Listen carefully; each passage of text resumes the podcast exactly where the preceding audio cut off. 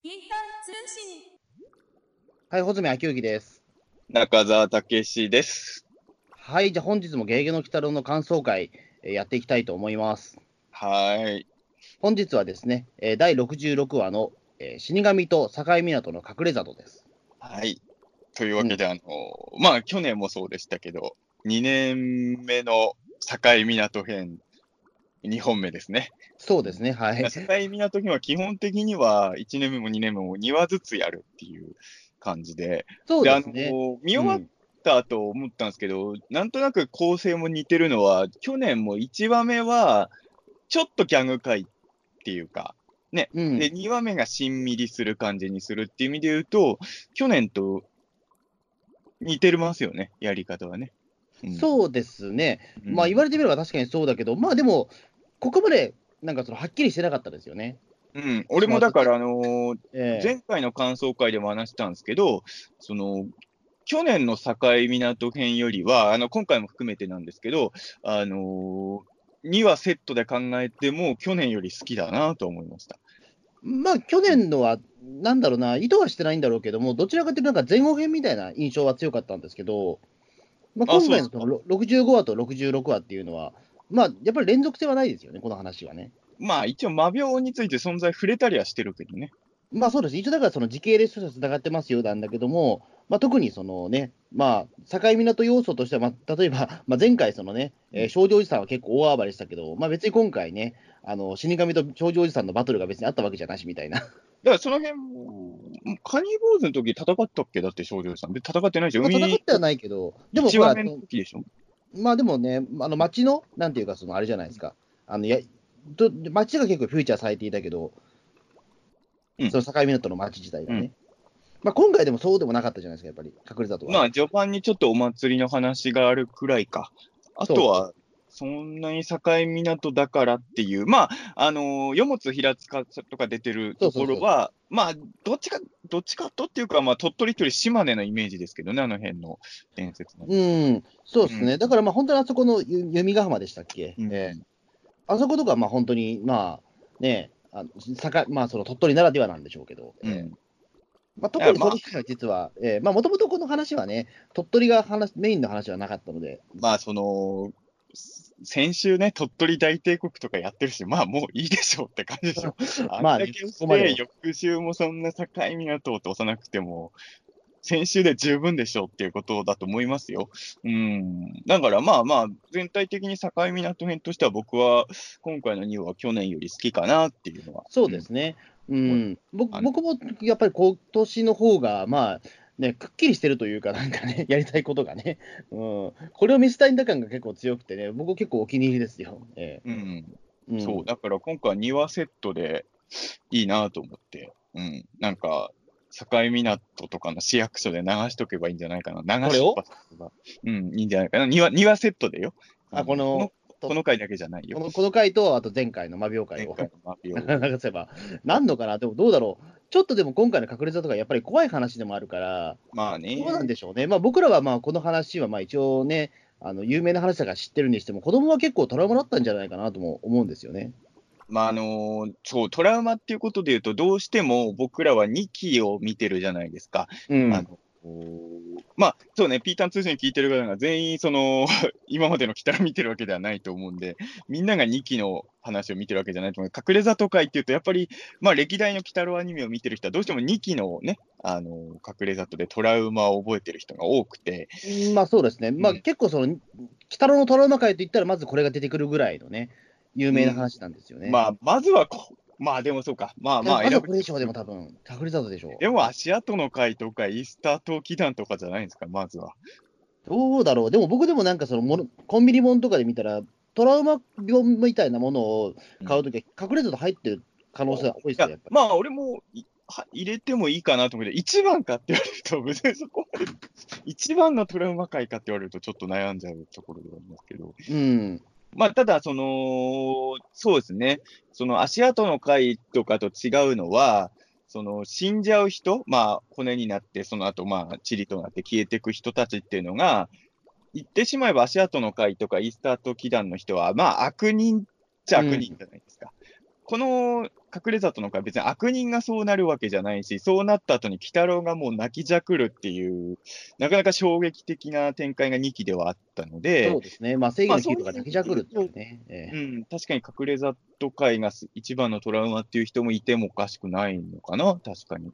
うん、だから、あのーそうなんですよね。多分今の子供たちでこの回見てトラウマになる人はいるんでしょうね。あの、2期とか見ちゃってる人は、あの、これ別に今回がダメだったっていう意味で言ってるわけじゃないのは、ちょっと誤解ないように最初に言っときたいんですけど、あの、トラウマ度は、あのやっぱりちょっと落としてるなとは思いましたよ。そうです比ね。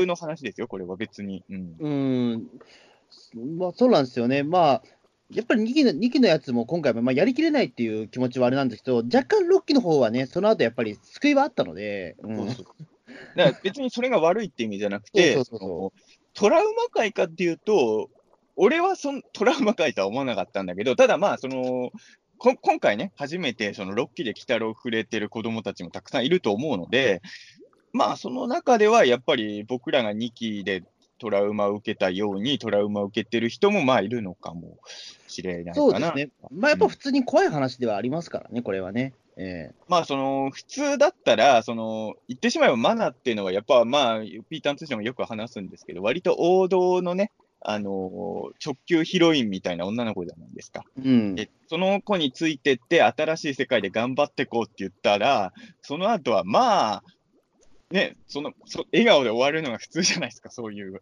まあね、うん。だからそうならないっていうのは、やっぱりまあ、ショッキングではありますよね。うん。やっぱり、うん、まあ、やっぱこの辺がロッキー鬼太郎なんだなというのは思いましたね。ううんーん。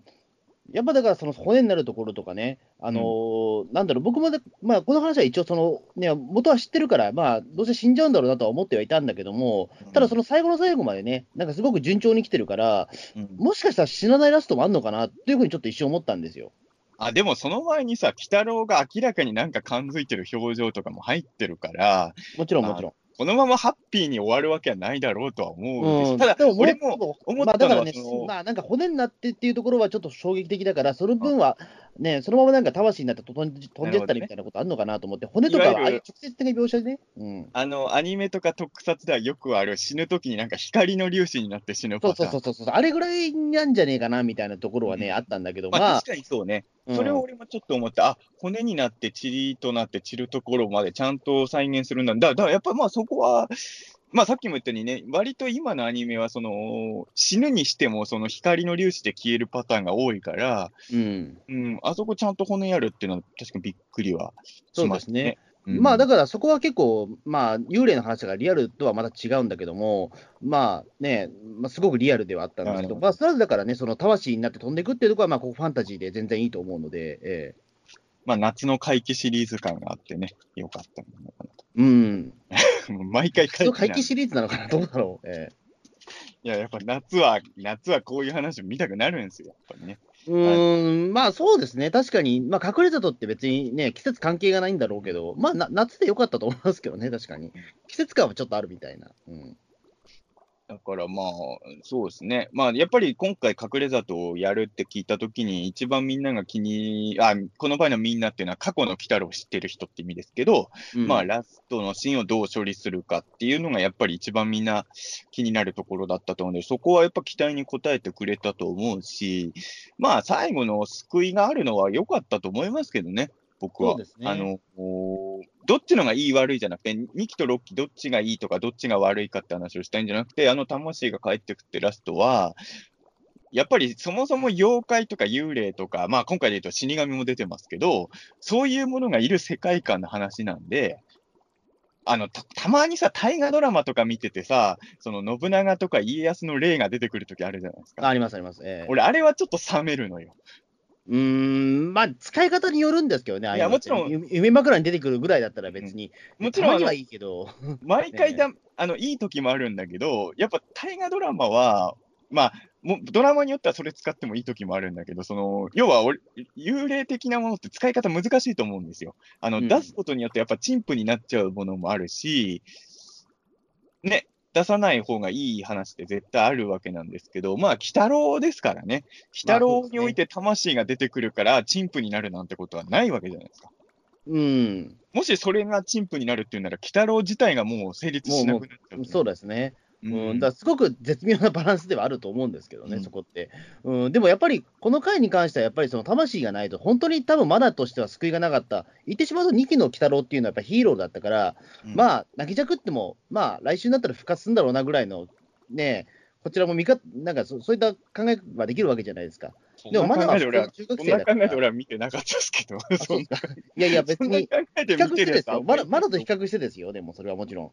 まだは普通のやっぱり中学生だからさ。ううん今回ね、そのそこの役割をね、要はそのこう最後にね、あのあのオチがあと泣きじゃくる役割が、要は鬼太郎からマナにバトンタッチされてるわけじゃないですか。うんその鬼太郎とマナの役割のバトンタッチっていうのは、まあ、800夜だぬきの時にもありましたけど、うんあもう今回、マナにあれをやらせてるっていうのは、俺的には良かったっていうか、あのその前の、まあ、どうなるか分かった上で、あのー現実世界に戻すのを案内する鬼太郎のかっこよさも出てるし、うん。やっぱり、あのーいわゆるね、マナの言うことって正論だと思うんですけど、うん。マナの正義感でやってることじゃは解決しない物事もあるのが現実じゃないですか。うん。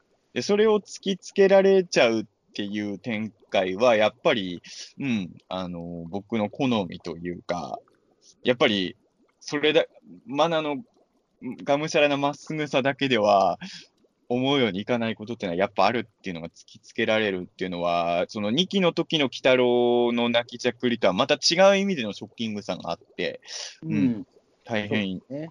は良かっ仮に例えばマナがいなくて、鬼太郎がそのまま2期の時の役割のまんま、6期でも同じことをやったとしたら、多分ちょっと違う話になってたと思うから、多分マナっていうのは、ろそのこれまでの鬼太郎にあったセンチメンタルな部分も結構受け継いでいるキャラクターなのかなと思いますけどね。はいた。これ、6期の鬼太郎がどうしてもちょっとクールキャラなんで、うんただまあ、クールキャラの鬼太郎が全くこんなことになるのは読めてなくて、泣きじゃくるところ見たら、それはそれでショッキングだったと思います。ちょっとね、あのーこのキャラクターが泣くんだっていうところで、ショック受けますよね、やっぱり。やっぱり、今のところ、まあまあ、あえて言うと、その七子編でね、親父がやられた後にちょっと呆然としてる鬼太郎はあったけど、その、うん意外性っていうのはあるわけじゃないですか。その、鬼太郎が、6期の鬼太郎を泣きじゃくることがもし今後の展開であったら、それはそれで、まあ、やりようによっては名シーンになる可能性はもちろんあるとは。そうですね、まあ、正直、親父さんが踏み潰されたぐらいじゃ、ちょっと我々は別に心動かないんですよね、言ってしまうと。まあそれは我々がことは目玉親父は万能だと思い込んでる。でも多分、他の視聴者もそう思ってる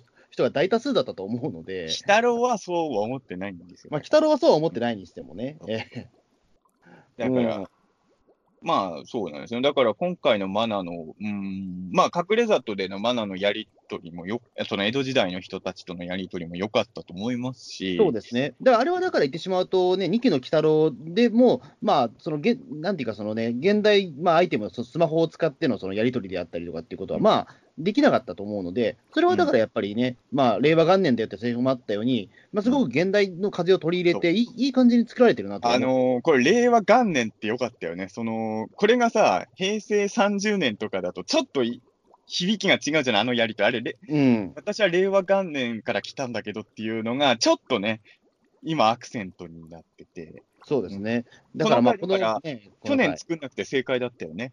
そのそうです1ね年で。はいうんだからこのアフレコが行われたのは少なくともね、あの今年の5月以降ってことに、えいや、俺さ、令和って言えば、昨日さ、公開してたのはもうちょっと前だけど、昨日ちょうど今やってる仮面ライダーの映画見に行っててさ、ーはい。変な話ね、俺、昨日平成が終わった感覚なんですよ、今。ああ、なんか、なんかちょっとかっこいいですね。いや なんかそのライダーにって、それ、ね、平成が、俺のへ、俺の平成が終わったってちょっと言いたいセリフですね、それ。俺ね、とっくに平成終わってるはずだったのよ、俺の中では。完全に令和い生きてるつもりだったんだけど、、あの、見てない人に説明するのええ、見てない人に説明するのちょっと難しいんですけど、うん。あの、見終わった後に 平成って終わったんだなって思う作りの映画だったんですよ、今やってる仮面ライダー。すごい、なんか不条理小説の主人公じゃないんだから、そんな。いや、本当にね、いや、あの、不条理小説の、あ、でもね、あのーそういう意味で言うと、なんていうの、ヒーローものなんて普通ストレートな話じゃないですか。えなんかすげえシュールな話なんですよ、映画が。ええあのー敵があの、敵のボスが DA PUMP の ISSA なんですけど、ああ、はいはいはい。 ISSA の目的がね、うんそ、の、平成、平成の時代、平成っていう時代は見にくかったから、あのえ？平成生まれの人間とか、平成に作られたものとかだけをあの破壊して、もう一回、新しい時代を作り直そうっていう敵なんですよ。だから、あのクレヨンしんちゃん俺見たことありますけど。そう、大人帝国的なところもちょっとあるんだけど、うんだからあの東京タワーは大丈夫なんだけど、スカイツリーは吸収される。ああ。だから本当にあの大人はだから吸収されないの、あの平成生まれの人だけピューンってなんかブラックホールみたいに吸い込まれてくるんですよ。ああ、なるほど。じゃあ僕らは大丈夫だけど、俺らは大丈夫。あの、イラストレーターの金子大樹さんはダメっていうことですよね。あの方、平成生まれなんですか？え、そうまでなんですよ。そんだええ、そんな年下だったの、金子さん。そうなんですよ。ええ、俺。同い年ぐらいかと思ってたわ。実は平成生まれなんですよ。いや、なんか、なんかそういう映画で、最後は本当にあの平成をきちんと終わらせるための戦いをするんですよ、仮面ライダーたち。えで、最後は、あの、本当に、あの、これから令和だぜっていう感じで終わるの、本当に。だから、だから映画館で終わった後に、俺、とっくに令和になってる感覚でいたんだけど、ああ、本当に令和になったんだなっていう気持ちで。えすごいですね。だから平成そのものの歴史を否定しちゃうっていう。うんいや、そんなことやるんだ、ライダー。すごいな。あの、平成はもうなんかぐちゃぐちゃしてて汚い時代だったって言ってたのああ、にでもそれはでも、なんだろう、心に思っても言えないセリフですよ、そんなこと。まあまあ、そうかも。普通は。そんなん言ったら、だって昭和とかだって綺麗じゃねえだろうとは思う。いや、そりゃそうですよ。ね、戦争もありましたからね。そもそも綺麗だっていう。綺麗だった時代なんてねえだろうと思うんですけど、うん。まあなんか知んないけど、今回の敵は平成だけを憎んでて、ああ、でもちょっとそれなんか、うん、面白そうですね、確かに。えまあちょっとね、すごいへんてこな映画だったんですけど、うんいやだからなんか、そういう意味で言うと、今週の鬼太郎のマナのね、令和元年っていうのもね、なんか近い感動はあったんですよ。なんかね、やっぱね、あの、今しかできないことってエンターテインメントってあると思って、えうん。昨日見た今やってる仮面ライダーの映画もそうだし、この間の鬼太郎のその令和元年ってセリフもそうだけど、やっぱ元年っていうのは特別なもんなんですよ。そうですね、やっぱりそのね、いうん数字じゃなくて、がんですからね。まあそのえめでたいん2000ですよ。ある意味2000年とかも特別なものはめちゃくちゃあったと思うんですけど、うん。こういうでっかい区切りの時は今しかできない表現ってあるはずだから、令和元年だからこその物語とかセリフとかを、あの、どんどんいろんな作品で取り入れていったらいいなとはすごい思いましたね。そうですね、もう次の元年はもうだって何十年後だからですからね、それはもちろん。だから、あの、今回さ、あの最後に一ノ神さんたちがさ、あのうん女の子は千代ちゃんだっけ名前。うん。一ノ神さんとか千代ちゃん。あの、残り二人の男の子は名前あったっけ？いや、わかんない、ない、わかんないです。多分言われてないからわないと思います。やっぱ新しい時代を、これからそのマナと一緒にその隠れ里から出て生きていくんだっていう時に、これが新しい時代が平成十何年とかよりは、やっぱ令和元年の方がやっぱり話としてかっこいいじゃないですか。そうですね、やっぱり新時代だっていうところのね、そうそうあのその表現がストレートにいくというとかね。だから、まあ、六期鬼太郎でいうと、これが去年作られてると、なんか、平成30年にの世界に戻ってきちゃうと、なんか新しい時代を生きていくんだって言っても、そろそろ終わるよっていう、なんかちょっと思っちゃうじゃないですか。別に何も変わんないんだけど、現実には。でもやっぱりうん気持ちとしてはね、令和元年にこの話作られてるっていうのは、すごいでっかいことかなとは。うん。そうですね、まあ、だからそのやっぱり令和元年ってマナが言ったとき、ちょっとドキッとしたんですよね。いや、だからその僕の中でその平成終わってないというか、そのやっぱりすね、僕の至れ知らないところでやっぱり勝手に進んだっていう気持ちがやっぱあるんで、え、僕は平成終わってないの、穂積君の中では？いや、というわけじゃないんですけど、あなたカウントダウンわライブまでやっといて。いや、終わった、いや、終わった感覚もないんですよ、言ってしまうと。過ぎ去っていったっていうような感覚なんですよ、いわゆる。じゃあ、じゃあ、仮面ライダー見に行くしかないですよ。あと、まあ、どうなんですか、だからその、無理やりちゃんと仮面ライダーが平成を終わらせてくれるから。あの、あの、平成が死んだとかそういう、ね、擬人化してるわけじゃないからあれなんだけども、いや、平成をね、最後ね、平成を倒してるから、本当に。どういうこと？なんだろう、それは本当ね、シュールすぎて説明難しいんだけど、あの、最後、本当にあの、映画見てる人、あの、子供は知んないだろうけど、映画見てる大人全員が、小渕さんを思い出す映画なんですよ。え、冷めたピザを思い出すっていうこといやが知らんみたいな。冷めたピザは思い出すかどうかわかんないあ、けど、冷めたピザの前ですか、じゃあ。やっぱね、ええ平成の言語を出すじゃないですか、おうんあの、仮面ライダーの映画見てる瞬間、絶対にあの大人の観客は99%が小渕さんを思い出す映画です。へえ、その小渕さんを、だってもう、だって小渕さんを思い出さない大人の客は多分1%しかいないような映画でした。マジか、え、それを、だって今その中田さん話をしてるとき、まだ一回も仮面ライダー出てきてないんですよ。いやいやいや、それは違うんですよ。あの、一応仮面ライダーを見たことない人っていうか、穂積君そんな仮面ライダー、仮面ライダーで説明しても分かんないでしょいやいや、もちろんわかんないんだけど、でもそれ以外の要素が強すぎて、ライダーじゃなくてもいいじゃんっていうような今、でもね、逆に言うと、ライダーじゃないとできない、ああ、そうなんだなんて。言うんだろう、仮面ライダーを使って平成30年を振り返るみたいな変な映画なんですよ。だから、あの、この僕の話を聞いて、仮面ライダー全然興味ない人がこの映画見に行って、もうよくわかんない可能性がもうあるかなと思う。うんあのじゃあ難しいですね、そう思うと。仮面ライダーを使って平成を懐かしむ映画なんで、仮面ライダーを通ってない人からしたら、わけわかんないやつがいっぱい出てくる映画ですよ。なるほど、なるほど。うんあ、でもね、あれも出てきますよ。あ、これ、これごめんね、鬼太郎の感想会で、これから仮面ライダーの映画見に行こうとしてる人に一個だけネタバレしていいですか？あじゃあ、あの、じゃあしばらく、その、ネネタバレ怖い人は聞かないでください。えじゃあ、20秒間だけちょっと耳を塞いで、あの、仮面ライダー G も出ますよ。ああえ、な、え、稲垣さんですか？まあ、変身後。あ、5か。なるほど。うんえでも、びっくりしましたよ。仮面ライダーの映画に出てくるから。だから、もうその辺の忘れられてる存在たちも、ちゃんとスポットライトの当たる映画なんです。えまあそうですね。もう、だって、ノリダーは出るっていうふうにネットニュースで書いてましたからね。もっと言うと、あの、コミカライズ版仮面ライダークーガとかも出てくるからね。あ、すごいな。ええもうわけがわからない映画です。とりあえずもう、えっと、全員なんか招待状出した同窓会みたいな。とりあえず平成に作られた人たちはみんなおいでっていう感じにね。いいな、うんでもなんかスマブラっぽくていいな、なんか。でも、こんな変なもんばっか作ってるから平成はろくでもない時代なんだって敵に言われるみたいな映画です。ああ、なんかセルフパロディ入ってるんですね、でも。そういう映画でした。うん、うんそうか。すごいな、なんか、うん、鬼太郎の真裏番組、そんなことになってるんですね。でも、そこで言うとさ、俺さ、ちょっと気になったのが、前も、これは鬼太郎の真裏じゃないけど、その鬼太郎の時間的に言うと30分後の竜奏者でね、あの、鳥取に飛ばされた時に、ゲゲゲの鬼太郎でおなじみのみたいなことをキャラクターが言うって言ったじゃないですか。うん、言ってました、で俺、今日知ったんだけど、あの今、テレビくんの全員、あえっと、まあ、全員サービスのフル、あのーテレビくんでしか買えない仮面ライダーの DVD っていうのを毎年出してるんですけど、あの、それのタイトルがね、明らかに鬼太郎を意識してるんですよ。へえ、だからこれは完全裏番組じゃないですか、鬼太郎の仮面ライダーは。そうですね。あのね、2号、仮面ライダージオに出てくる2号ライダーに変身する人が、えっ、と、ジオ、えっ、と、あ、ごめん、ゲイツって人なんですけど、うんあの、今度出るテレビくんの全員サービスの DVD のタイトルが、あの、ビビビのビビるゲイツなんです。おーあそあのこ、ゲゲじゃなくて美の方を使うんだ。ええゲイツがめっちゃ肝試しにビビるっていう DVD らしいんですけど、ああ、なるほど。ちょっとビル・ゲイツもかかってるんですかね。そこにビビビのってつけるのは間違いなく鬼太郎意識してますよね。うん。うん。だから、裏番組なのになぁと思いながら。うん。すごいな。まあ、どう、まあ、だから両方見てる人は、だから、まあ、あれなのかもしれないですけど、まあ、ネットで見てるのかな、ライダーは。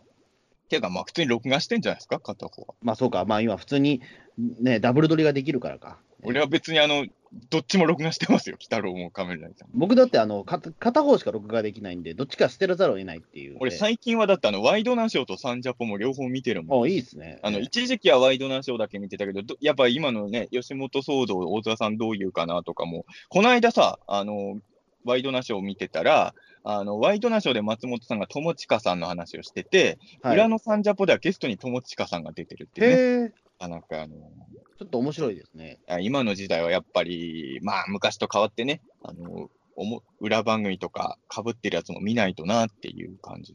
でもまだ平和かな？その70年代とかってさ、その録画機器もあんまりない上に特撮ヒーロー番組とかが被ってたわけじゃないですか。そうか、そうか。昔だったらもっとね、そのアニメとかめちゃめちゃ被ってましたもんね。ええ俺、鬼太郎界隈で例えたら、あの、録画機器がないのに鬼太郎の裏でカッパの三平やってるみたいなもんですよ。うん。もう地獄じゃないですか。ど どっちを見ればいいんだっていうね。まあ、だからあれなんでしょうね。今、だからそのね、いわゆる子供が見れるアニメってちょっと少なくなってきてるから、うんあえてそこにぶつけないでもいいじゃんっていうところで目立ってるとは思うんですけどね。うん、あこんなに、だっては本数が少ないなら、ね、わざわざかばらせなくていいじゃんっていうかね。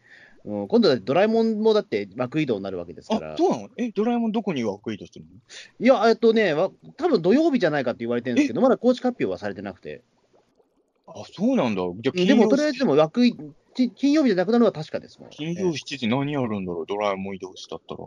あのーあれです、あの、マリオ有吉マツコのあれが、ええどうしてくるっていう話ー、が。1時間番組？うん。あ、じゃあ、クレヨンしんちゃんも移動するんだ。い有吉ちゃんも移動です。で、ミュージックステーションはなぜか9時からやるらしいですね。あ、なんかそれニュースで見たな。うん、だそれによって、まあ、その金曜日の時間帯自体がそもそももう大きく変わっちゃう。だろう。別にあのずっと見てたわけじゃないけど、ドラえもん夜7時とミュージックステーション夜8、金曜の夜8時ってのはもうず、もう何十年定番すぎたから、これが移動するってなんか不思議な感じだね。そうですね、やっぱり、ね、やっぱりその金曜日、まあ、もうずっとドラえもんとかも何も見てなかったですけど、確かにその週末感っていうのはね、ありましたから、それが土曜日に入っちゃうと、ちょっとね、なんだろう、ね僕らの知ってる金曜日じゃなくなる感はあるじゃないですか、やっぱり。確かに。うん、いや、俺はいまだに毎週じゃないけど、たまにやっぱドラえもん見るからね。ああ ええまあね、なんか、まあね、いろいろテレビも変わっていくのはまあしょうがないんですけどね、それは。まあ、うんまあ、そこで言うと、鬼太郎はね、もうだって3期連続で、あのね、9時やってますからね、日曜日でもね、これも俺はちょっと違和感はあるんですよ、実は。あ、そうなあの。要は4期の時に、あの朝の番組になった時に、やっぱちょっと違和感感じたのは、俺は3期が最初だから、鬼太か郎って普通に夜7時ぐらいにやってるアニメだったってイメージが俺の中では強かったんで、物心ついた時から、朝やるんだってやっぱ思ったよ、最初。ああ、そうか、僕はだから、あの3期間に合ってないから、あの朝のイメージなんですよ、ずっと、鬼太郎って。だまあ、慣れなんでしょ。鬼太郎はでもいまだに、例えばスーパー戦隊なんか今朝やってるの俺全然平気なんだけど、もともと俺夕方の世代のはずなんですよね。うん夕そうですよね。でも、別にスーパー戦隊が朝なのは今何の違和感もないんだけど、鬼太郎が朝ってのは俺未だに実はちょっと違和感あるのは、やっぱそれだけ3期が強烈だったのかな、俺にとうっての。ん。まあ、こういうふうに、やっぱ時代は変わっていくんですよ。あのまあそうですね。だから、隠れ里がね、今、僕らが一瞬囚われたとしてね、うん、戻ってきたらね、隠れ里から戻ってきたら、鬼太郎が、あのー夕方の5時に帯番組でやってたりしてびっくりするんです。こんなこんなに変わってるのか、日本はってなりますよね。んそうですよね。えー、こち亀とか終わってるんだみたいなね、えーことになってるかもしれないし。それは、あ、それは、あ、もっと前に隠れ里に囚われてたって話、ね。そうそうそうそう。えーあ、俺は今囚われた設定。あ今、とらわれたらね。だから夕方5時からの帯番組に来たのがなっちゃうみたいな。そうです。そういうことになってる可能性ってありますからね。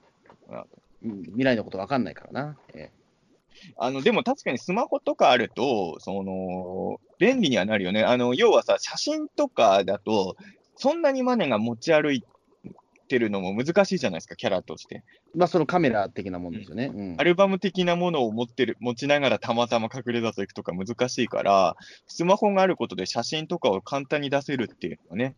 うん、ただ俺はやっぱりあのリアルに考えるとですよ。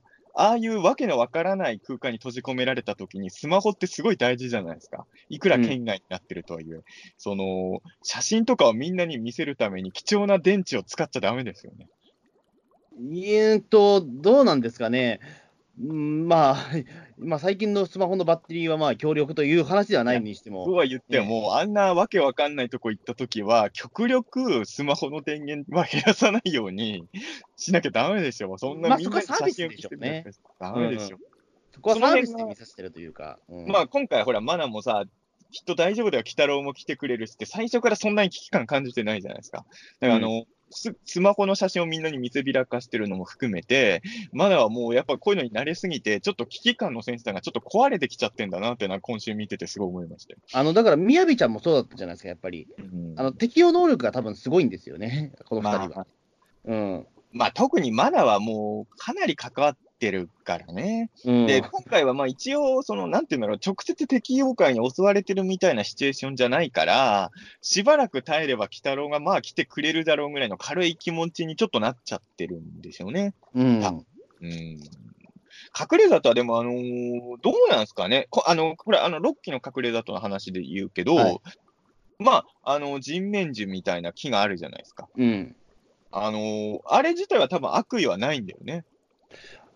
あれはだから多分人面樹は本当にいいことをしたと思ってるんでしょうね。うん、だからあの永遠の命はあの素晴らしいから、うん。そこであのいねあのほほ保護してるじゃないですけども。うん。あの、永遠の命が素晴らしいっていう思想は、俺もまあ、以前、ピータン通信のかまぼこ会でも散々話してますけど、うん俺も同意見でもこれじゃないんですよね、中田さんの言う、その、えっ、と、その、え白不老不死っていうのはこういうことじゃないんですよね。こういうことではない。でもまあ、ある、死ぬよりはこっちの方がマシですけどね。うん、死ぬぐらいなら隠れ里にいた方がいいと思いますけど。でも、そしたらさ、でもそのね、新、新右衛門からさ、あの、上も争いもない、それだけだって言われるわけじゃないですか。うん、でも上も争いもないことで、多分ね、ええあのー俺、人面児の気持ちになるとね、あの、まあちょっとね、こんそうなるとマ、マナを連れ込んじゃった理由の説明つかないんだけど、今回ってマナしか引っかかってないんじゃないですか。うん。つまりね、俺のこれは妄想ですけど、人面児の気持ちとしては、隠れ里っていうのは現代にはそんな必要ないんですよ。ただ、マナのセンターセンサーが、まあもうちょっと妖怪的なものにかかりすぎちゃって、ちょっと普通の人と違っちゃったから、たまたまあれを受信しちゃったんですよね。うん。だからマナだけ一人、一人しか今回行ってないじゃないですか。そうですね。うん。おそらく、その江戸時代じゃないですか、一之進とかいた時代って。うん。要はあの時代は本当に上とかもそうだし、みまあ身身分の差別とかもいろいろあったわけじゃないですか。うん。要は本当に厳しい時代だったから手を差し伸べるぐらいの感覚だったと思うんですよ。だから現代人は、まああのそのあのね、その境港の近くで、その例えば虐待を受けてる子供とかいたら、あの声が響いてたかもしれない。うん。でもあの、た境港はその水庫が暴れてる町と違って平和な町だったから、うん。誰も受信できなかったんですよ。その SOS になってる子供が一人もいない町なんですよ、境港は。うん少なくともロッキーの鬼太郎の世界観の中では。だから、センサーがぶっ壊れてるマナだけ引っかかっちゃったんだと俺は思うんですよ。だから、その人面獣があのあの子たちを、その隠れ里に入れたっていうのは、本当に厳しい世界、世界が本当に厳しかったからこそ、救いの手を差し伸べたんだと俺は解釈したかな。まあうんそうですね。まあ、だまあ、200年に一度っていう一応その縛りはあるにしてもね、うん、やっぱりだから何かしらの原因があったからその200年に一度だと僕やっぱ思うんですよね。それは単に年数の偶然だけじゃなくてね。うんただ、人面獣に言いたいことはあって、ああいうふうに子供たちをね、楽園に誘い寄せるならね、うん、やっぱちょっとこれは人面獣の厳しい言い方すると、人、あの、なんだろうな、せまあ、この考え自体にもいいろいろ俺は賛成してるわけじゃないし、異論も皆さんあると思うけど、あの、力なき正義は正義じゃないみたいな考え方あるじゃないですか。あはいはい。そういう意味で言うと、人面獣は、隠れ里を、あれもまあ、人面獣が隠れ里を作ってるかどうかは知んないけど、隠れ里を管理するっていう能力は素晴らしいと思うんですけど、外敵、例えば今回で言うと死神とか入ってきた場合に、人面獣自体はあんま強くないから、全然防御できないってことですよ。うん。だから、あの、前回も、あの、死神は隠れ里の子供たちをさらっちゃってるわけでしょ、なんうんなんだから、その、本当に楽園なんだ、隠れ里が楽園なんだって言い張るためには、やっぱり人面獣自体がもっと強くなんなきゃダメですよね。もしくは防御手段をいっぱい作って、死神みたいなやつが来ても大丈夫なようにしないと、あの、説得力がないですよね。まあだからそれがやっぱあれなんでしょうね。争いのない世界を作り上げたことによる弊害もあるかもしれないですよね。だからね、難しい問題だけど、争いのない世界を維持するためには、やっぱり力が必要みたいな、むなんかこれは、この話にはそんなテーマは一切込められてないかもしれないけど、そういうことちょっと考も考ええちゃいますよね。ちょちょっとね、人面獣がなさよ弱すぎるんですよね。ただ俺、あのシーン自体は好きで、あのこういうさ、なんて言うんだろう、鬼太郎と悪い妖怪の戦いじゃなくて、人面獣と死神ど、この二人自体も鬼太郎たちとはもう考え違うわけじゃないですか。うん。このなんか第三勢力同士が戦う話とか俺好きなんで、まあ、あのバトルロワイヤルで言うと、この桐山対光子が一番盛り上がるみたいな。あはいはいはいはい。なるほどね。うんだから、死神対人面獣はね、熱燃えましたよ。うん確かにそうですね。まあどちらにまあね、戦ってもまあ、こちらとしてはそんなに変わらないのかなみたいなところ。っていうところあるけど、でもそれがやっぱり勝敗が分かんないからこそ楽しいみたいなね。うん。俺、意外と人あのシーンまでは人面獣が強い可能性もあると思ってたからね。うん、まあ本当に木で縛るぐらいのことしかできなかった。だって、ロッキーの鬼太郎で言うと、万年岳とかめちゃくちゃ強かったじゃないですか。うん、強かった。うん、だから、あのロス感じで、その人面獣も死神ぐらい軽くあしらえるぐらい強いのかなと思ったんだけど、そうでも、今回っていうか、あの死神が強いんですよね、実は。そうなんですよ。あの、鬼太郎をちゃんね、まあ沼に沈めようとね、あれもさ、あうんれでしょ、あれ、境港だよね、多分あの場所。うん。境港には底なし沼があるんですね。まああるんじゃないですかね。底なし沼って用語自体久々に聞いたわ。まあね、それこそね、まあ、令和元年に底なし沼ってあるんだっていうね。底なし沼が境港にあるのか恐ろしいと思いながら。いや、でも、あの、底なし沼ってワードが急に出てくるのは水木漫画っぽくていいよね。あの、普通は底なし沼ってないと思うんだけど、なんか、底なし沼に落としてやったぜっていう、その作戦も含めて、ちょっと、カッパの三平感がないですか、ちょっと。うん、そうですね。うん。よかった。現実、底なし沼って怖いもんなのかな、やっぱり。どうなんだ怖いんだろうけ俺ど。底なし沼って実際にはそこあるんでしょ？いや、もちろんあるに決まってるじゃないですか。ええいや、子供の頃俺、それ本当わかんなくて、底なし沼って単語初めて聞いたときに、地球には本当に底なし沼があるんだと思ったんです。だから、本当に下の下まで沈くと地球からポンって落ちるぐらいの、まあ重力とかもう分かってなかったのよ、子供の頃うん。俺、そういうとこがあるのかと思ったんですけど、あのー、底なし沼って聞いて、やっぱ僕が思い出すのはどうしても原始怪獣ドラゴドンですけどね。あはいはいはい。カーボーイが底なし沼に恐竜を落として終わるっていう。あれ、恐竜一匹沈むぐらいの底なし沼があったわけでしょ、それは。うん。大変なまあまあ、まあね、まあな、あってもおかしくはないのかもしれないけど、まあどうなん、まあ現実日本にはないかな、多分。えでも今更さ、鬼太郎をさ、底なし沼に落としたぐらいでなんとかなるとは誰も思わないじゃないですか。えうん。だからまあ今回の話もスタッフさんもそんなこと分かっててさ、もう底なし沼に落としてやったぜっつって、死神勝利みたいになった後もう何のためもなくすぐ来たらパーンって出てくるじゃないですか。まあね。誰も心配しないよ、そんなことじゃっていうね。うん、ありましたけど。ただ、あのーそうなんですよ。あの、死神は今回俺、予告でね、あの予告っていうかタイトルにも出てるから、ね、来週死神出てくるんだって思うじゃないですか。で、死神ってやっぱり水木漫画の人気キャラじゃないですか。うん。ただ今回デザイン的には確かにし僕らのよく知ってる死神なんだけど、いなんだろう、まあもちろん作品によってばらつきはあるんだけど、あのデザインの死神って、あんまり強くないイメージがあるじゃないですか。どちらかというと3枚目というか、ずっこけキャラのですからね。あのデザインは。言ってしまえばそのネズミ男的ポジションというか、で、まあ、サラリーマン死神とか水木先生の名作あるから、今回だからちょっと違うのはさ、僕らが知ってる死神って出世してないやつが多かったんだけど、あのデザインのやつは。そうそう今回のやつは、出世してる死神なんだよね。うん、だからその隠れ里でね、あのまあ、大量にその人、ね、人玉を、ね、魂を入手できるからっていうことで出世したっていうね。うん。なんかあのー僕らが大好きで読んでたあのサラリーマン死神たちの上司的なポジション、上司かまあ、うまくいってる先輩なのか後輩か知らんけど、そのポジションにいるやつが今回のやつだったわけですよ。うん。あうん。だから、意外だったのは、あのデザインの死神でもデスサイスって似合うんだと思いましたよ。そうですね。俺絶対、ええ今まであの水木絵の死神にあの鎌は持たせなかったじゃないですか。うん、まあ、それはなんかね、やらない約束というかね、うん、まず多分違うんだろうなと思ってたんです絶けど、ね。対似合わないと思ってたんですよ、俺はそもそも。そしたら意外と、かっこよかったからびっくりして、あこのデザインの死神にでっかい鎌持たしてもかっこいいんだと思って、うん、ちょっとそこはびっくり、うん、しましたねそうです。ね。うんまあ、考えてみれば、だから、あの死神のデザインってすごいですよね。だって、元の原型が何もないじゃないですか。うん。まあ、骨と、骨にしてもあれ、パッと見骨って分かんないぐらい、形崩してますもんね、あれね。でもいいデザインだよね。うん。うん。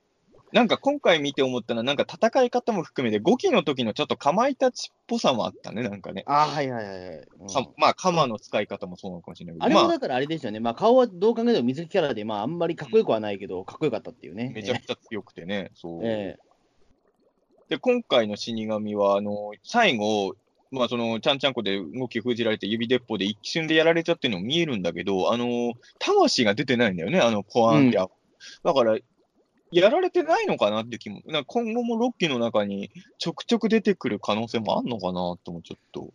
えそうですね、まあ、ああいうポジション出てくるのかな、まあでも、次出てくるときはもうちょっと3枚目のところを見たいなっていうのはね、まあね。今回ちょっとね、かあの3枚目感の少ない死神だったんで、なんだろう、難しいけど、僕ら、水木ファンがしあのデザインの死神に求めてるのは、もうちょっと3枚目っぽいやつだったりは確かにするんで、今回はちょっと顔見せかっこいい役割だったけど、もしまた出るんなら、ちょっと3枚目のとこもね、見たい。そうですね、まあ、もし、まあ、次もしかしたらね、まあね、今回、まあそのね、えーと魂みんなもう逃がしちゃってるわけだから、うん、しもしかしたらもう落ちぶれちゃってるかもしれないし、次出てくるときは。まあね。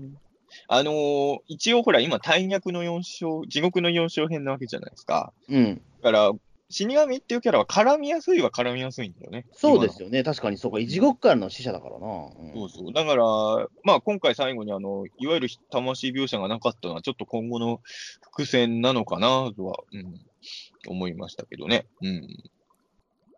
ねあそういう、まあ、あとはネズミ男か、今回は。ネズミ男はやっぱりまあ本当にね、うん、まあね、ちゃんとネズミ男してくれたなっていう、えあの、今回セリフでなんだっけ、鬼太郎のいるところにネズミ男ありみたいなことも言ってたんですけど、こう間違ってたら申し訳ないけど、多分ロッキーに関しては、長谷川さんの脚本会は、今回長谷川圭一さんの脚本じゃないですか。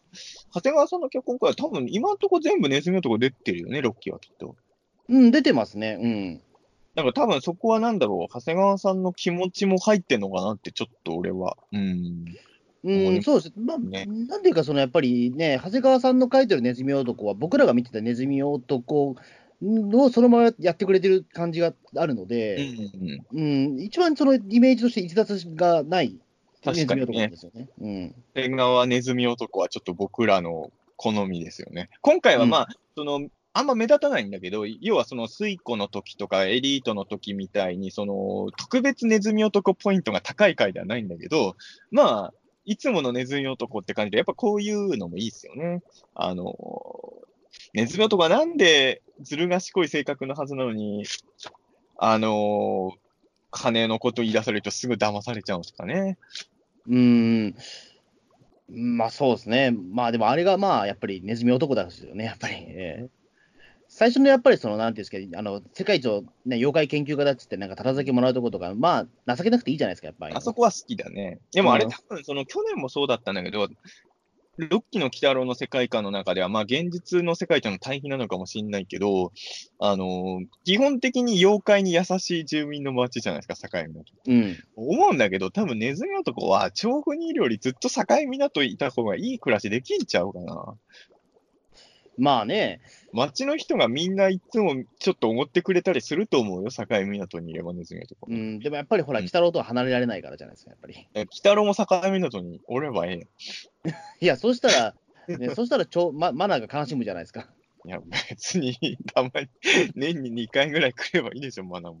うんそそうなのかな？うん、いや、俺はね、調布の人間なんで、その調布が舞台の方が嬉しいんですけど、うん、うん多分、ネズミ男本人の幸せを思えば、境港いた方まあ、ただネズミ男自体野心があるから、まあ、これ先週の話にもつながる部分だけど、やっぱ東京にいた方が、まあ、野望を持ってる人間としてはいいのかね、やっぱりね。まあそうですね。まあでも時々まあそのね、まあでも最近はもしかしたらあれかもしれないですね。ちょっとその気持ちも慣れてきて、だから水庫の時もね、その地元の食品、大手食品会社の方の秘書になったりとか、まあそういうなんか人並みの幸せを今求めてるのかもしれないですけど。ね、ちょっと、なんかまあ今週ね、ネズミ男も良かったですね。まあ、あえて言うとそうか、今回は去年と違って、鬼太郎ファミリーはみんなは境港来なかったんだね。あ、本当だ。きね、ネズミ、ね、そうか、まあ、鬼太郎と猫娘だけやや。まあ、あとネズミ男と親父さんでしょ。うん。うん。去年はね、一応、あのーみんなファミリー揃ったわけじゃないですか、境港に。そうそうそう。だから、お祭り編、まあ、おまあ、境港にみんなが来るって感じのが盛り上がりそうな気がするけど、今回は少数制だったんですね。うん。まあこ確こはまあかにね。そういう部分は去年の方がいいっていう人もいるかもしれないですね。もしかすると境港編としては。うんまあ、今回言うてもね、そのななんだろう、凶悪妖怪ではやっぱりなかったからだからな、戦ってたのがやっぱり。うん魔病もまあ言ってしまうと、そんなにまあ強い方ではなかったけど、まあやってることはえげつないんだけど、マビオは強かったっすよ。強かったけど、でもほら、強さの種類が違うじゃないですか、やっぱり、カニボーツとかとは。い俺はマビオは超強い。や、強いけど、でも、レ強さのその次元が違う強さですから。前回も言ったけど、俺はマビオ大逆の4勝でもいいと思ってるから、俺はうん、まあやってることは、この対局の4勝並みにね、えげえげつないことやってましたからプ。ロ坊主並みの脅威でしたからね。うん、そうなんですよ。うん、だからまあね、それはやっぱりまあでもなんかね、急に小崎知事がなんかね、喧嘩落ちで来られても困るじゃないですか、そういう時に。いや、別にいいじゃないですか、来ても。いや、そこはね、別にあんま見てる間気にならなかったんだけど、そうか、今回の境港編ではファミリーみんな集まんなかったのかって、終わった後ちょっとだけ、ちょっと思いましたけどね、確かにね。あのやっぱ境港の大地に、鬼太郎たちみんなが立ってるとこ。まあ、今週っていうよりは先週の方がファミリーみんな来てもよかった気がするけどね。そうそうそう、人一番最後はね、うん、みんまあみんなだって一応ね、なんか、その鳥取ビームでね、あの、うんね、あの、気がおかしくなっていれば別にもっと鳥取のアピールできたじゃないですか、人数が多い方が。そうそうそう。なんかね、その辺も、あの、多分鳥取とかで美味しいお酒とかもきっとあるはずじゃないですか。そうそうそう。ね、その辺はこんな気に PR してもらったりとかね、できたと思うんで、そこはちょっと思ったかもしれないですけどね。うん、まあ、鳥取県の方のやっぱスポンサー料が足りなかったのかな。いや、そんなことはないか。今回はマナはあれですね、境港に来て、鳥取大帝国に巻き込まれて、最後にこんなにトラウマを経験してっていう、感情の波の幅がすごい境港体験になりましたよね。まあ、もう、わけがわからないですよね。だってうん、ね、まあ、そのだって今日、ね、そのだってなんだっけ、えっ、と、まあ、千代ちゃんとか、そのさ、うんあの、一之進とかは、だって元は鳥取の人なんだわけでしょ？ね、まあまあそうですよね。だから庄司さんも鳥取人だから、まあ、同じね、鳥取の人とは思えないじゃないですか。うんうんえあの、でも、千代に、その、今の感覚で告っちゃいなよっていうところとか、やっぱあれはマナ、マナってでも本人は多分恋愛経験なさそうじゃないですか。えうん。だから本当に全部漫画なんですかね、あの辺は。久々にだからあれですよね、少女漫画好きっていうような、ね、要素を出て出してきましたけど、告っちゃいなよって言ってもらったらね。うん。いや、告っちゃいなよって、うん。僕らがでもね、中学生ぐらいの時も告っちゃいなよですもんね、でも。あの20年ぐらいは変わんないんだな、その文化というか。あの、キノコの森もそうだったけど、こういう話の難しいところって、本人たちはそんな何百年もいるような感覚はないってことなんですよ、多分言っても。うん。でも、その、なんていうんですかね、その、なんだろう、隠れ里的なものを作る業界に言いたいのは、もうちょっとなんか物を用意しといた方がいいですよね。そのいや、僕もだから、まあミキのね、ないのかもしれないけど、あの、キノコに関して言うと、特に原作ではちゃんと、あの、その、はいはいキノコの森も誘迷い込んじゃった女の人が直接言ってるんだけど、成長しちゃったら、やっぱ山で遊び回ってるだけじゃ楽しくないって感覚になってくるんですよね。うん。で今回の隠れ里も言ってしまえば綺麗な花畑とかはあるかもしれないけど、言ってしまえばそれだけじゃないですか。まあまあ、だからあれなんでしょうね、その一之進がずっと言ってる、時間の感覚がないっていうのはそれなのかもしれないですね。だもしかしたら昨日かもしれないし、今日、ね、明日かもしれないし、今日かもしれないしみたいなね。うん、よく分かってないのかもしれない。特にあのちっちゃい子供二人の感覚で言うと、本当にここに来たのが昨日だって言われたら、それはそれで納得しちゃうような感じなんでしょうね、きっとね。子供の頃ってやっぱり一日がね、長かったりっていうところもあるから、そういうことなんじゃないかな。それはでも俺が考えてる不老不死とやっぱちょっと違う気がするんですよね。うーん、そうですよね。それはなんか本当に、えっと、人間の力によって、まあ、うんその妖怪の力によって時間感覚がなくなってるっていうようなね、なんかその、近いもんね。なんか長い一日を生きてるみたいな感じですよね、それね。うん、それは確かに幸せじゃないよなっていうのは。やっぱりあのー僕が隠れ里みたいなところに行くとしたら、まあ、まずね、これは、まず最初の大前提としてですよ、今回、特にちっちゃい子供も多かったじゃないですか。うん、まあ、多分隠れ里っていわゆるネバーランド的なもので、大人は行けない場所なんでしょうけど、うん、本当のこと言えば、やっぱり例えば家族みんなとかね、親しい人たち全員がやっぱりその場所に行けるってことがまず最初の第一条件ですよね。うん、普通に考えあとは、やっぱりあのー隠れ里にも映画館とか必要ですよね。うーん。まあでもそうするとまたね、その映画館のそのね、席順とかをめぐって争いが起こる可能性があるから、いや、やっぱりね、できないんだろうな、そういうの。隠れ争いをなくすと。いやいやいや、席座、席をめぐって争い生まれるんですか、映画館、いやでもそういうのってでもちょっとあるじゃないですか。多分だからその千代ちゃんがその一之進に告れなかったのって、多分そこで付き合っちゃうと、絶対そこでほら他のなんか鼻水垂れの坊主とかと、多分絶対争いになる可能性があるじゃないですか。あれは争いを生まないために告白しなかったわけじゃでもないでしょ、多分。でも多分そこってちょっと禁じ手なんじゃないの？とすら思うけどね。うんななんかでもそれがあったら多分あのなんだろうた種残すっていうこともないんでしょうけど、うんうん、そこって絶対争いの種になるじゃないですか。今回ちょっとわかんないのが、あの、一之進とか千代ちゃんが、あの、あの、残り二人は多分すげえ幼いって設定なんだろうけど、ん一之進と千代ちゃんの年齢がどのくらいなのか、ちょっと、これはアニメだからってなんだけど、いまいちよくわかんないんですよね。あの、14歳ぐらいなのかな。だとしたら、うん江戸時代だったら大人じゃないですか。うん、そうですね。結婚できるはずだから。うん。あそうか、だから、だからあれか、その身分設定というのがあるのか、うんその武士とそのし、ね、平民のっていうのがあるのかな。だそれがだから平民側が武士に対して頭が上がらないっていうんだったら、争い起こんないですわ、確かに。うんあだからそういうことでいるんだったら。まあね。うん。で、もわかんないですよ。あの、一気的なことが起きるかもしれないし。まあそうですね。うん。やっぱり争いのない世界を難しいよだからそこは一之進がちゃんと大人だったのかもしれないですけどね。一気を起こさないためにちゃんとね、気使っていたっていうところもあるし。うん、やっぱね、口で言うのは簡単だけど、争いのない世界作るのは難しいですからね。そうですね。だからすごく絶妙なバランスだったような気もしますけどね、あのね、あの隠れ里っていうのは多分。だって、俺と穂積君は、鬼太郎の感想という普通だったら争いなんて起きないようなところでもしょっちゅう喧嘩になってますからね。いや、そうですよ。だから、あの、鬼太郎ねの感想で争いが生まれるんなら、もうこの世から争いをなくすことは不可能。もう不可能ですね、それもう無理ですよね。